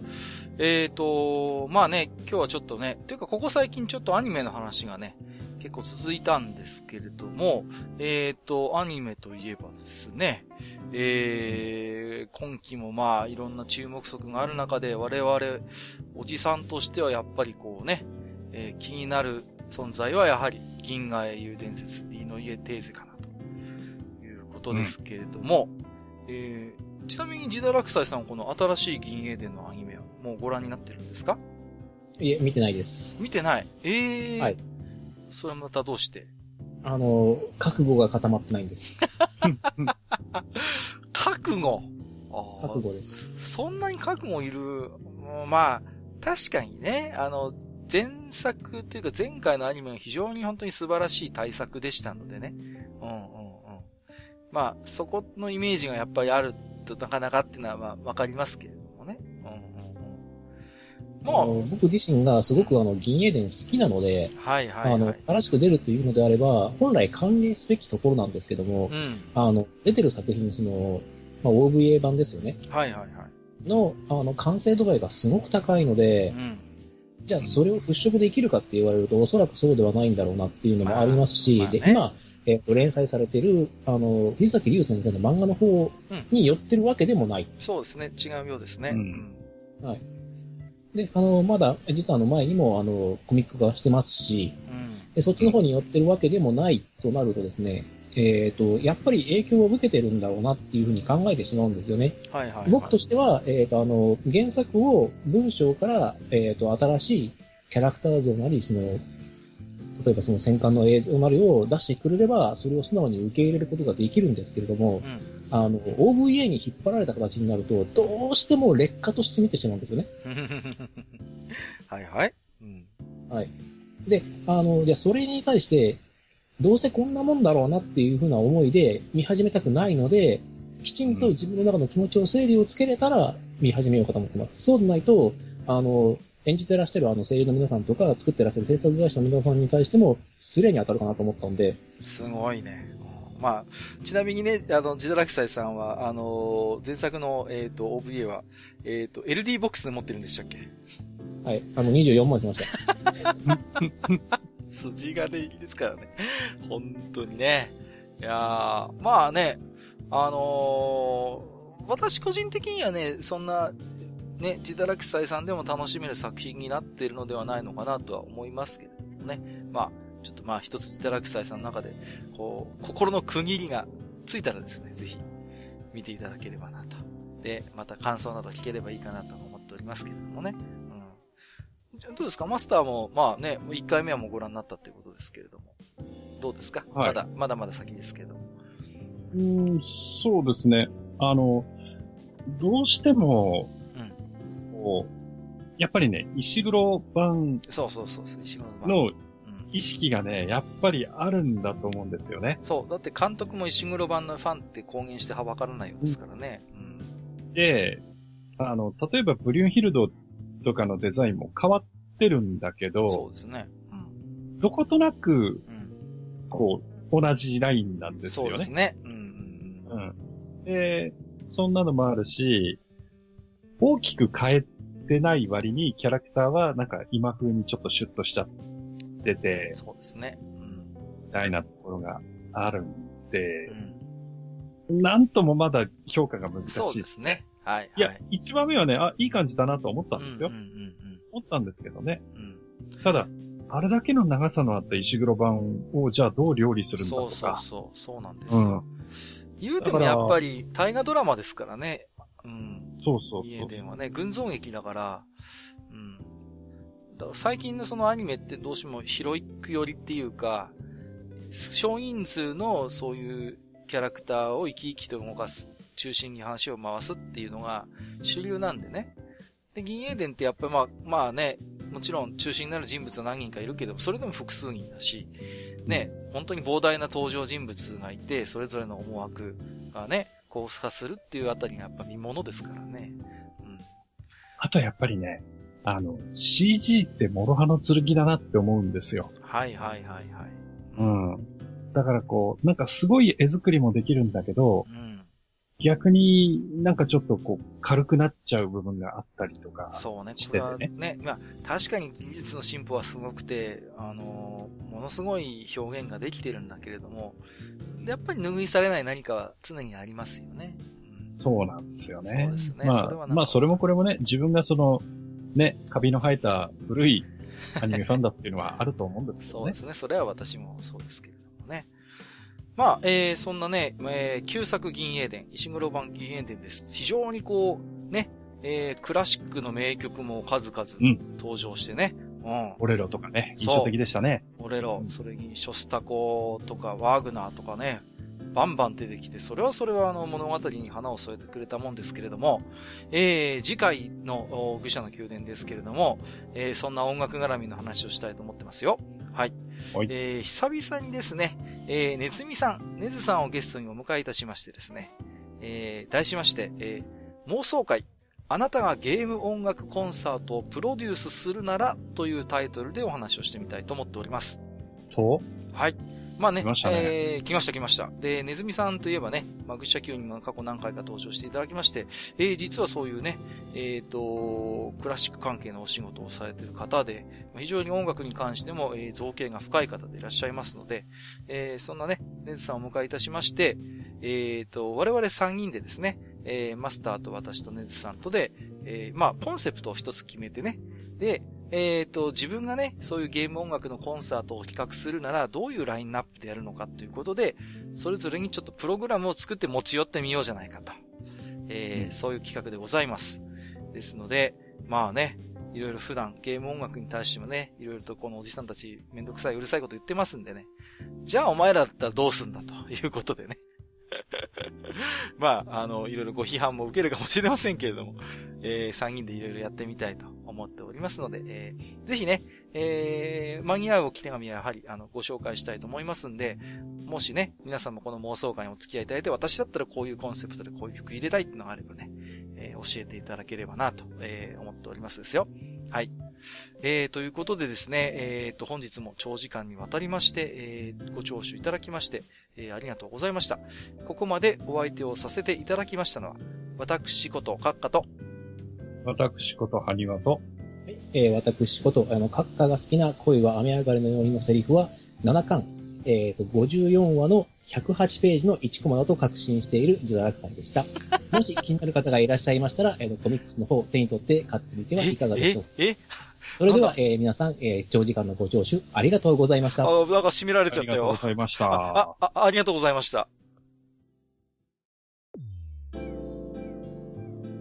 めんどくさいおっさん二人と愉快なゲスト、そして皆さんのお便りで成り立つバー、愚者の宮殿。当店では生命線である皆さんのお便りを募集しております。お便りは当店のブログの投稿フォーム、または Gmail で受け付けております。Gmail アドレスはフールパレスアットマーク Gmail.com。フールパレスのスペルは F-O-O-L-P-A-L-A-C-E です。